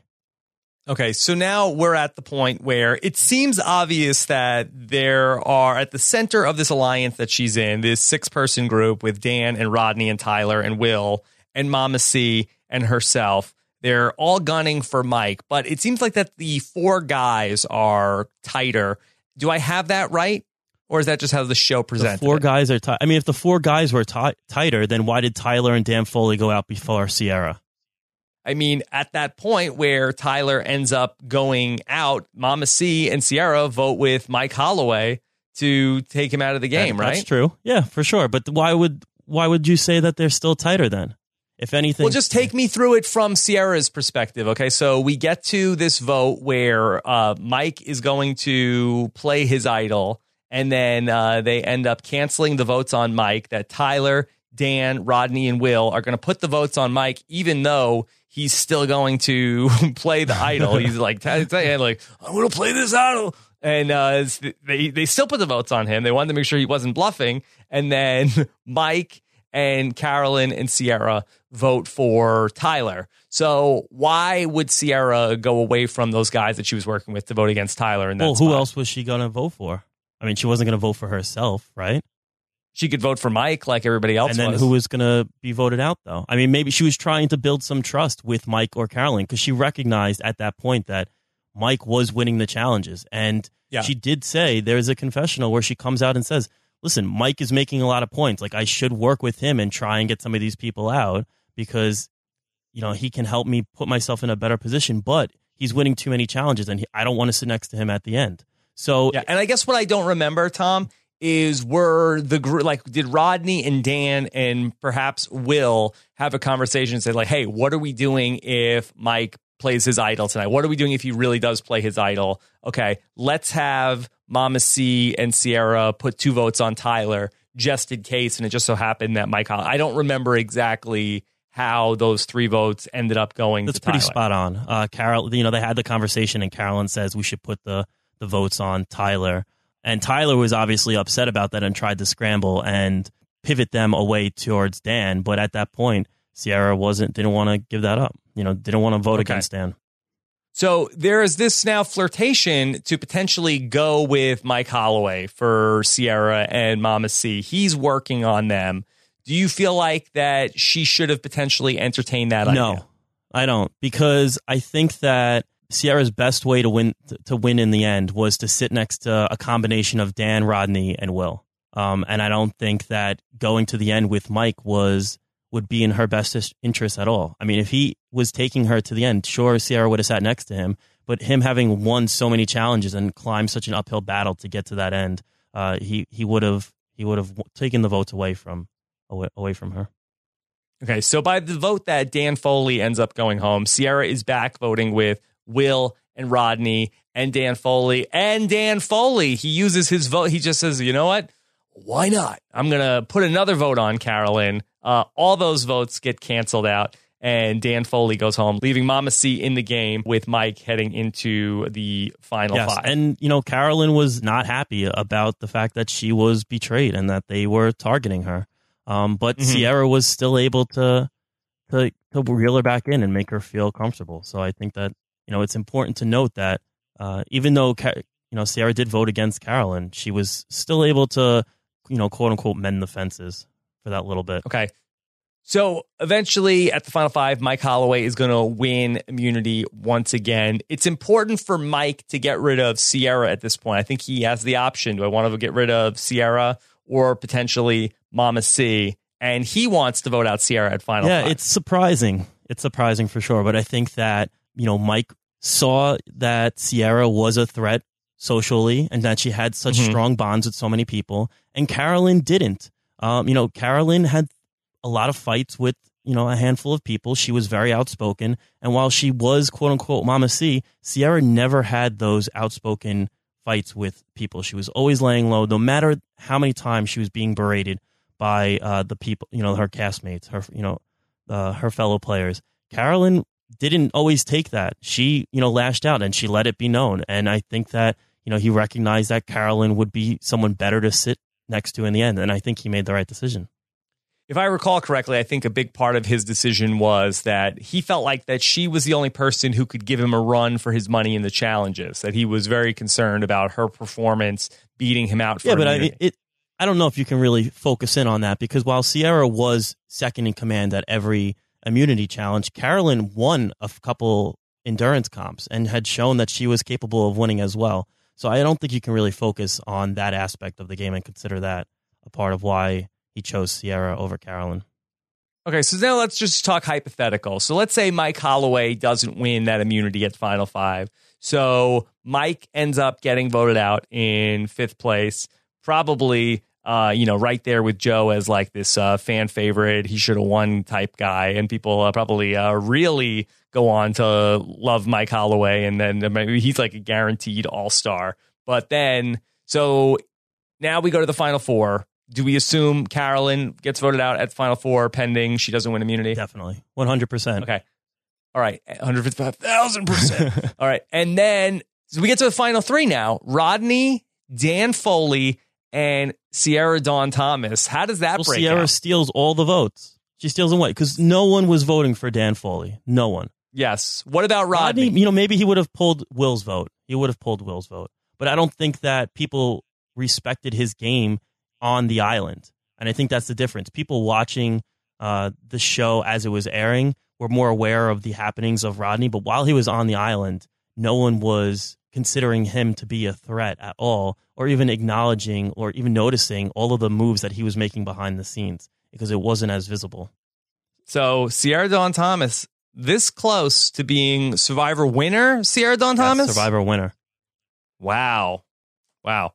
And really, when I talk about my winner rankings, I talk about how much control did they exert on the season. Do you feel like that Sierra demonstrated control over anything that happened in the season? I mean, she certainly persevered. She certainly put up with these very difficult personalities. But do you feel like that there was one time where she called the shot of, okay, I'll tell you who's going home tonight? you know, she did control her temper. You know, that's that you can't understate that. But and she controlled the vote itself. I mean, she did decide who went home, right? Joaquin or Joe. And that's a big that was a big moment for her to. That was her decision. That was her decision. Yeah, she could have went with Joe, and you know, uh, she could have went with voting out Joe, and then changing the the entire course of the game right there. That's fair. That's fair. If those guys ended up working together, but I felt like that Rodney ends up broing down with Joaquin, so I don't know if that offer was still on the table to, to vote out Joe in that sense. Is you're saying the decision of Joe versus Joaquin was her yes, call? 100. percent It was because Okay. she was that swing vote, and had she not voted for Joaquin, then Joaquin would have still been in the game, and it would have completely changed everything. change everything if Joaquin is uh, still around. You know, um, we talk about these game changers, and there was that one moment where Sierra Dawn Thomas did indeed change the game. Can you take us back to the final eight reward challenge? So when when they're on the the barrels themselves, and they're all yes. they're all so her uh, her tribe was split up, and they're they have to roll on the barrels, or they have to transfer their entire team across the sand by only standing on barrels and walking across planks. And you find her tribe, her team, standing on one barrel while Mike is flopping around trying to roll the barrels himself on their side across uh, the sand, and he's exhausted. He's disgustingly exhausted and can no longer move. So he, she decides to stand on top of the barrel and starts rolling the barrel and herself across the sand. Barrel racer. No, that is Yes. not what a barrel racer is. Let's not let's not disrespect the Don't get it twisted. yeah. Don't get it twisted. Let's not disrespect uh, barrel racing now. Um, Okay. Sorry. Sorry, Tom. no, listen. Yes. You know, barrel racing is a it's a big sport out in uh you know out across this country. There's 800 sanctioned tour events every year, broadcast on ESPN, and there's a, their own governing body, and over three million Wow. over three million dollars are paid out each year in in their events. So you know you can't don't don't be knocking on barrel racing at all.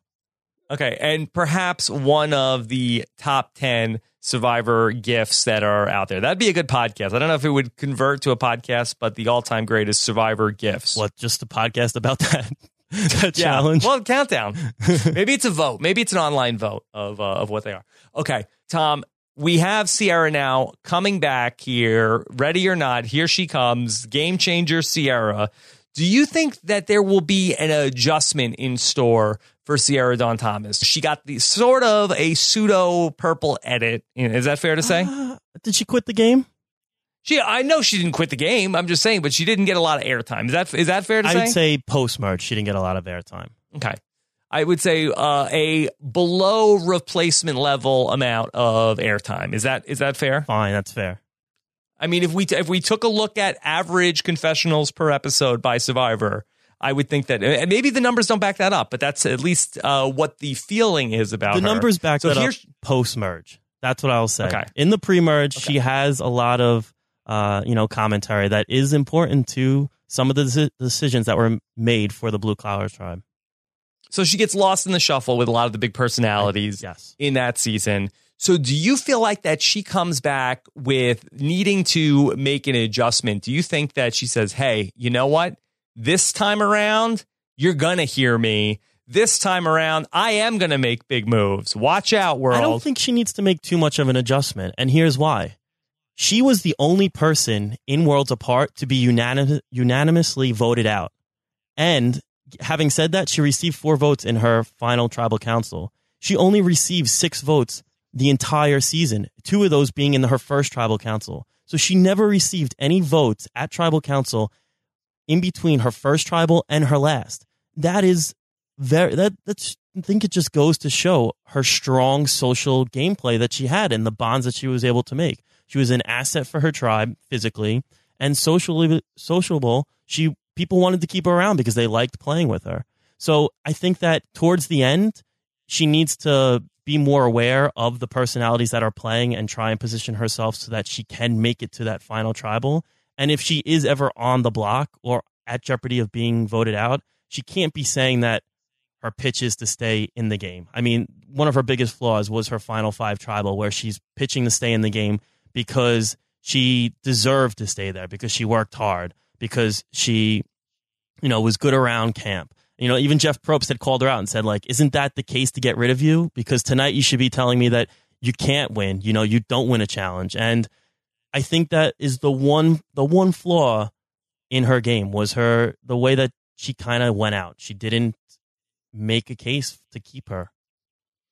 And I don't disagree with anything you're saying, but based on what we know about Sierra Dawn Thomas, and I know almost nothing besides what's on Worlds Apart about her, do you think that she is going to make that same assessment about her game? Do you think that she's going to say, you know what? I had the right idea the first time, or do you think that she is going to be more compelled to come back and really shake it up I, this time? I think that she'll be more compelled to shake it up, but I don't think that she'll necessarily have the opportunity to do so. I mean, if we take a look at the tribe that she's on, there are some big personalities that are going to try and be the leader. And she's not, I don't think she fits well as the leader of a tribe. So she'll do well in being that girl that is going to help around camp, that can be there to mend people's, uh, you know, feelings and to create strong social bonds while you have Brad Culpepper making waves throughout the tribe and having some other people that are going to put some bigger targets on their mat, on their back. Okay, so that's a great segue to get into talking about the people she's going to be playing Survivor with in season 34. And I would like to start this conversation of people that she could potentially be working with with somebody that she has a very strong connection with. And no, I'm not talking about Hali Ford, who's on the other tribe. Who is that? I want to take you. I, I don't remember her. Who? Who? All right, well, hold on, hold that thought. so I want to take you back to May of 2016 when the idea and the birth of the of fan favorite Sierra Dawn Thomas came to be. It was the Survivor Price is Right, and I want to play you this clip. Contestants, if they win, they win the showcase prize. Uh, George, start us out with the first showcase, please. Well, Thomas and Sari and Latrina and Joe, we've enlisted Survivor fan favorites, Ozzy and Sierra, to help present this showcase. Whoa! yeah. So Ozzy and Sierra fan favorites, but listen to this, it gets even crazier. And it starts with a trip to one of the most beautiful locations the castaways have ever competed. Amazing Fiji! Whoa! Are we sure that Sierra Dawn Thomas didn't just win the showcase that day? Is that how Sari got there? Did she win the showcase? Whoa, whoa, whoa, whoa, Rob, let's not go there. Hey, hey, no throwing shade. I'm supposed to be doing that, not you. sorry, sorry. Uh, all right, so fan favorite uh, Sierra Dawn Thomas, as told to us by The Price is Right. So, all right, uh, Ozzy and Sierra. So they know they know each other. They seem pretty chummy. Eh. Talking about that that showcase. You know, good for them, right?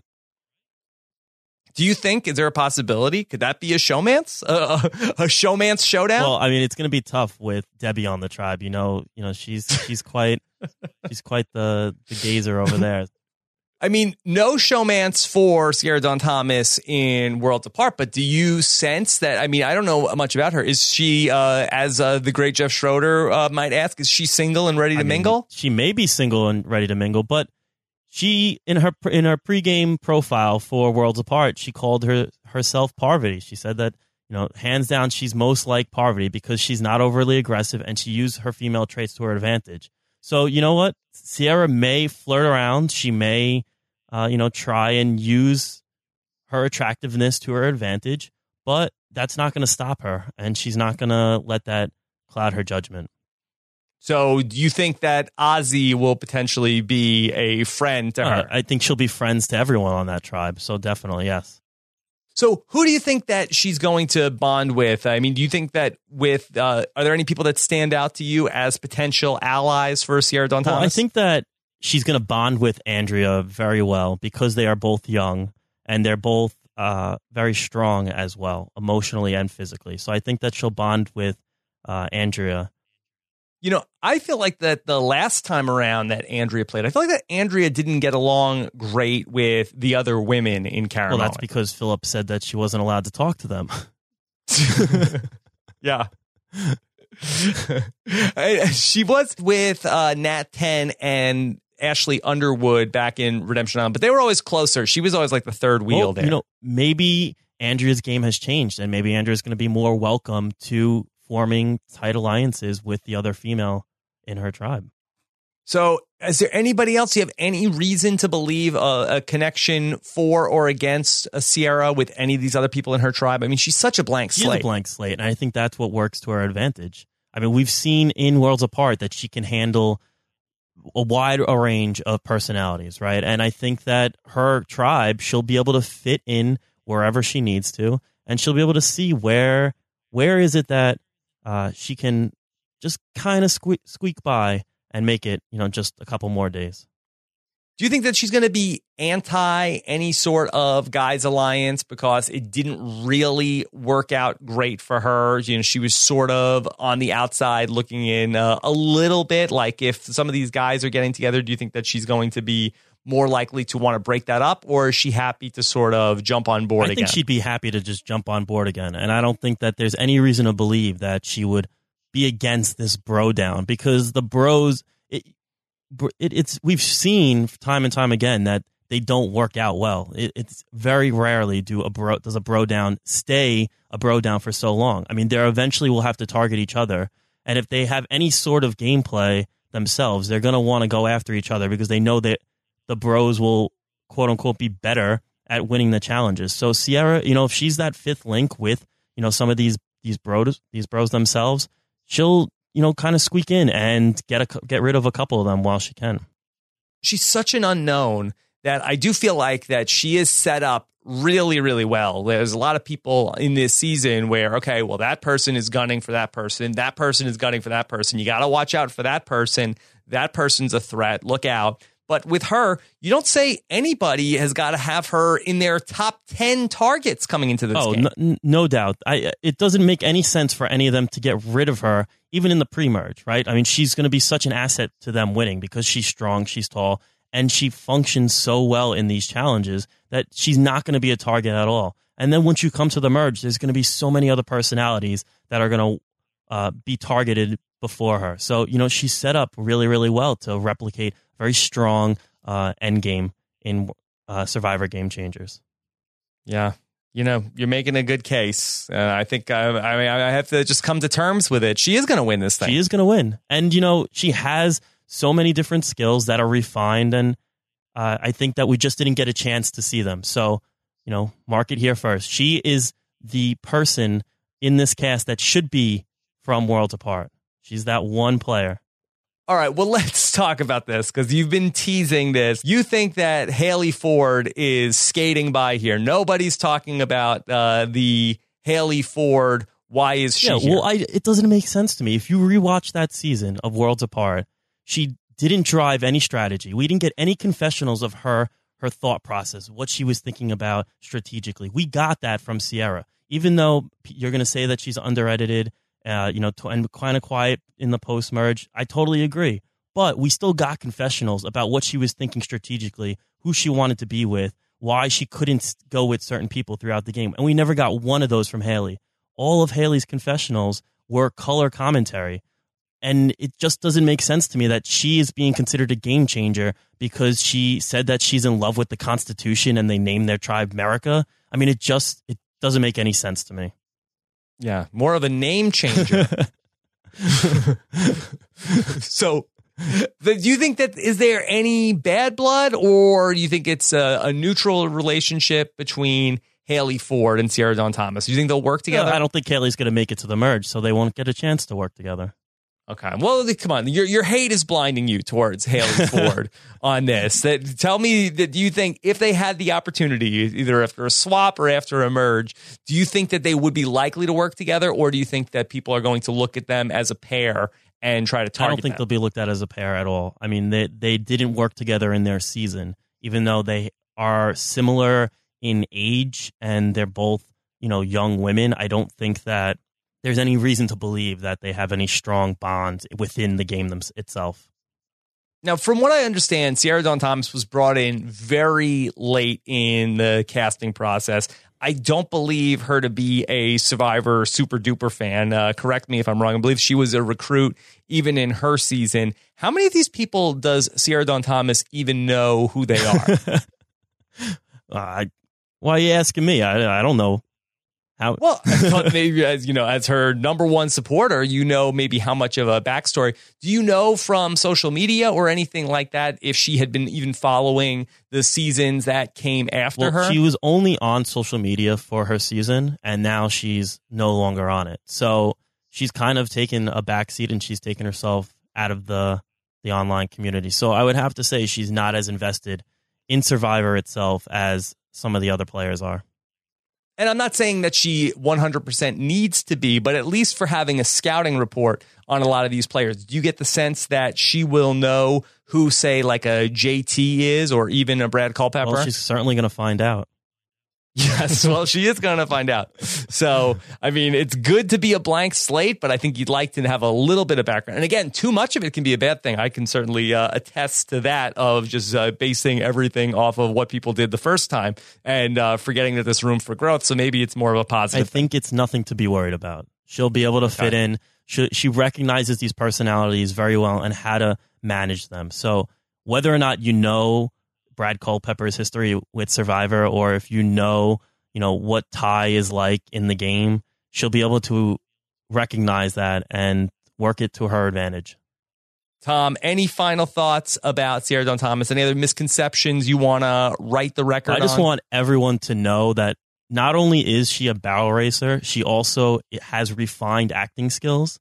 And that's Oh. Sierra Dawn Thomas starred in the hit adventure comedy Wieners as Wet Girl number two. I kid you not. This is not, it's not what you think. Where are you getting I- this information I from? watched Is the this clip. It's fake news? No, I watched the clip on YouTube. She has an IMDb. And Wieners is a road trip comedy about three friends who travel across the country in a wiener wagon to beat up a popular daytime talk show therapist. And it stars Kenan Thompson. And there's a scene with her in it. And, you know, she's she's in it. You know, she search the clip. You can find it on uh, on YouTube. Now, Wieners the movie, is this a sequel to Good Burger? it should have been, right? Maybe it would have done a little bit better. wow. So Sierra Dawn Thomas, she makes out with Kenan Thompson in a movie. Yes, the the SNL, you know. What up with that?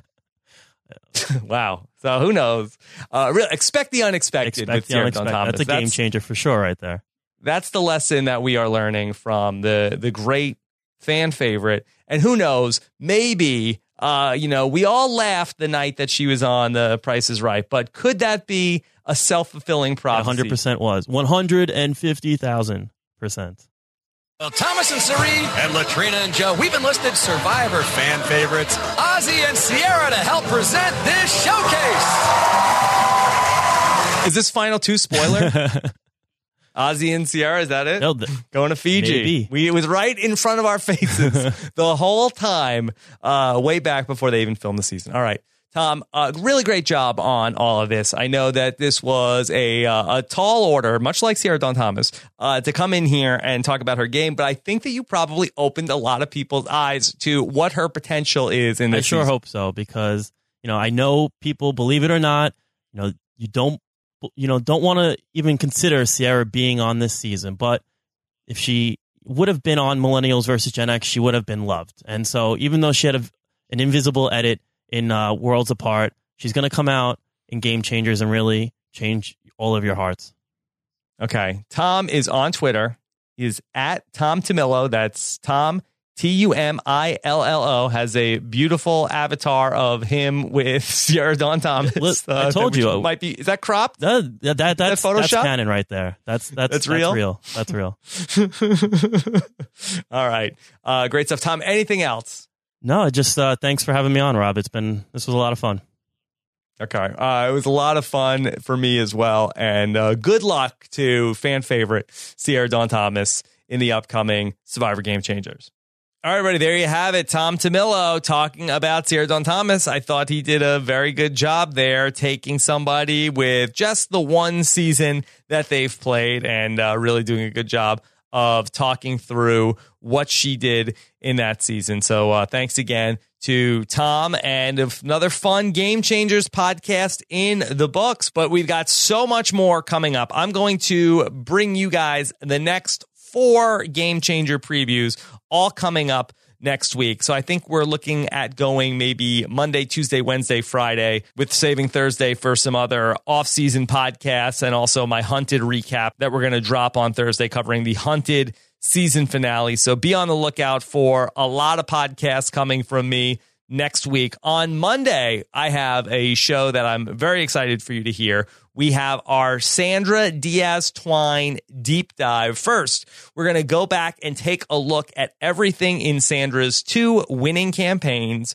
with one of the greatest Sandra experts around, Paul Asleson. You've heard him on the Tribe podcast and the Survivor Historians podcast. He's going to join me to talk about all things Sandra in the past. And then to talk about Sandra's present and future, I'm going to be talking with Aaron Robertson, another Sandra superfan, and we're going to go through everything that Sandra has said about playing Survivor on this podcast, the people that she's going to be playing with, relationships she's had. That's all coming up in our All Sandra Spectacular on Monday. So make sure you don't miss any of that when you subscribe to the podcast. Rob has a website.com slash iTunes. And then for our patrons on Tuesday night, I'm going to be getting back into the Rob has a podcast patron cast. That's where I take phone calls from the listeners. We go about three hours on that. People call in, I answer questions. Lots of fun is had by all. If you want to find out more about that and listen to our 30 plus previous patron casts going back to, I think, March or April of 2014, we've done a lot of them. We've never missed a month. That's all at robhasawebsite.com slash patron for more information about that. Thanks again for listening, everybody. I really do appreciate all of the feedback we get on this, both on robhasawebsite.com and the feedback that I get on social media. I'm at Rob Cesternino, looking forward to hearing what you guys had to say about our All Thomas podcast. JT Thomas, Sierra Dawn Thomas, Thomas Tumillo. It's a Thomas Palooza here on the podcast. Take care, everybody. Have a good one. Bye.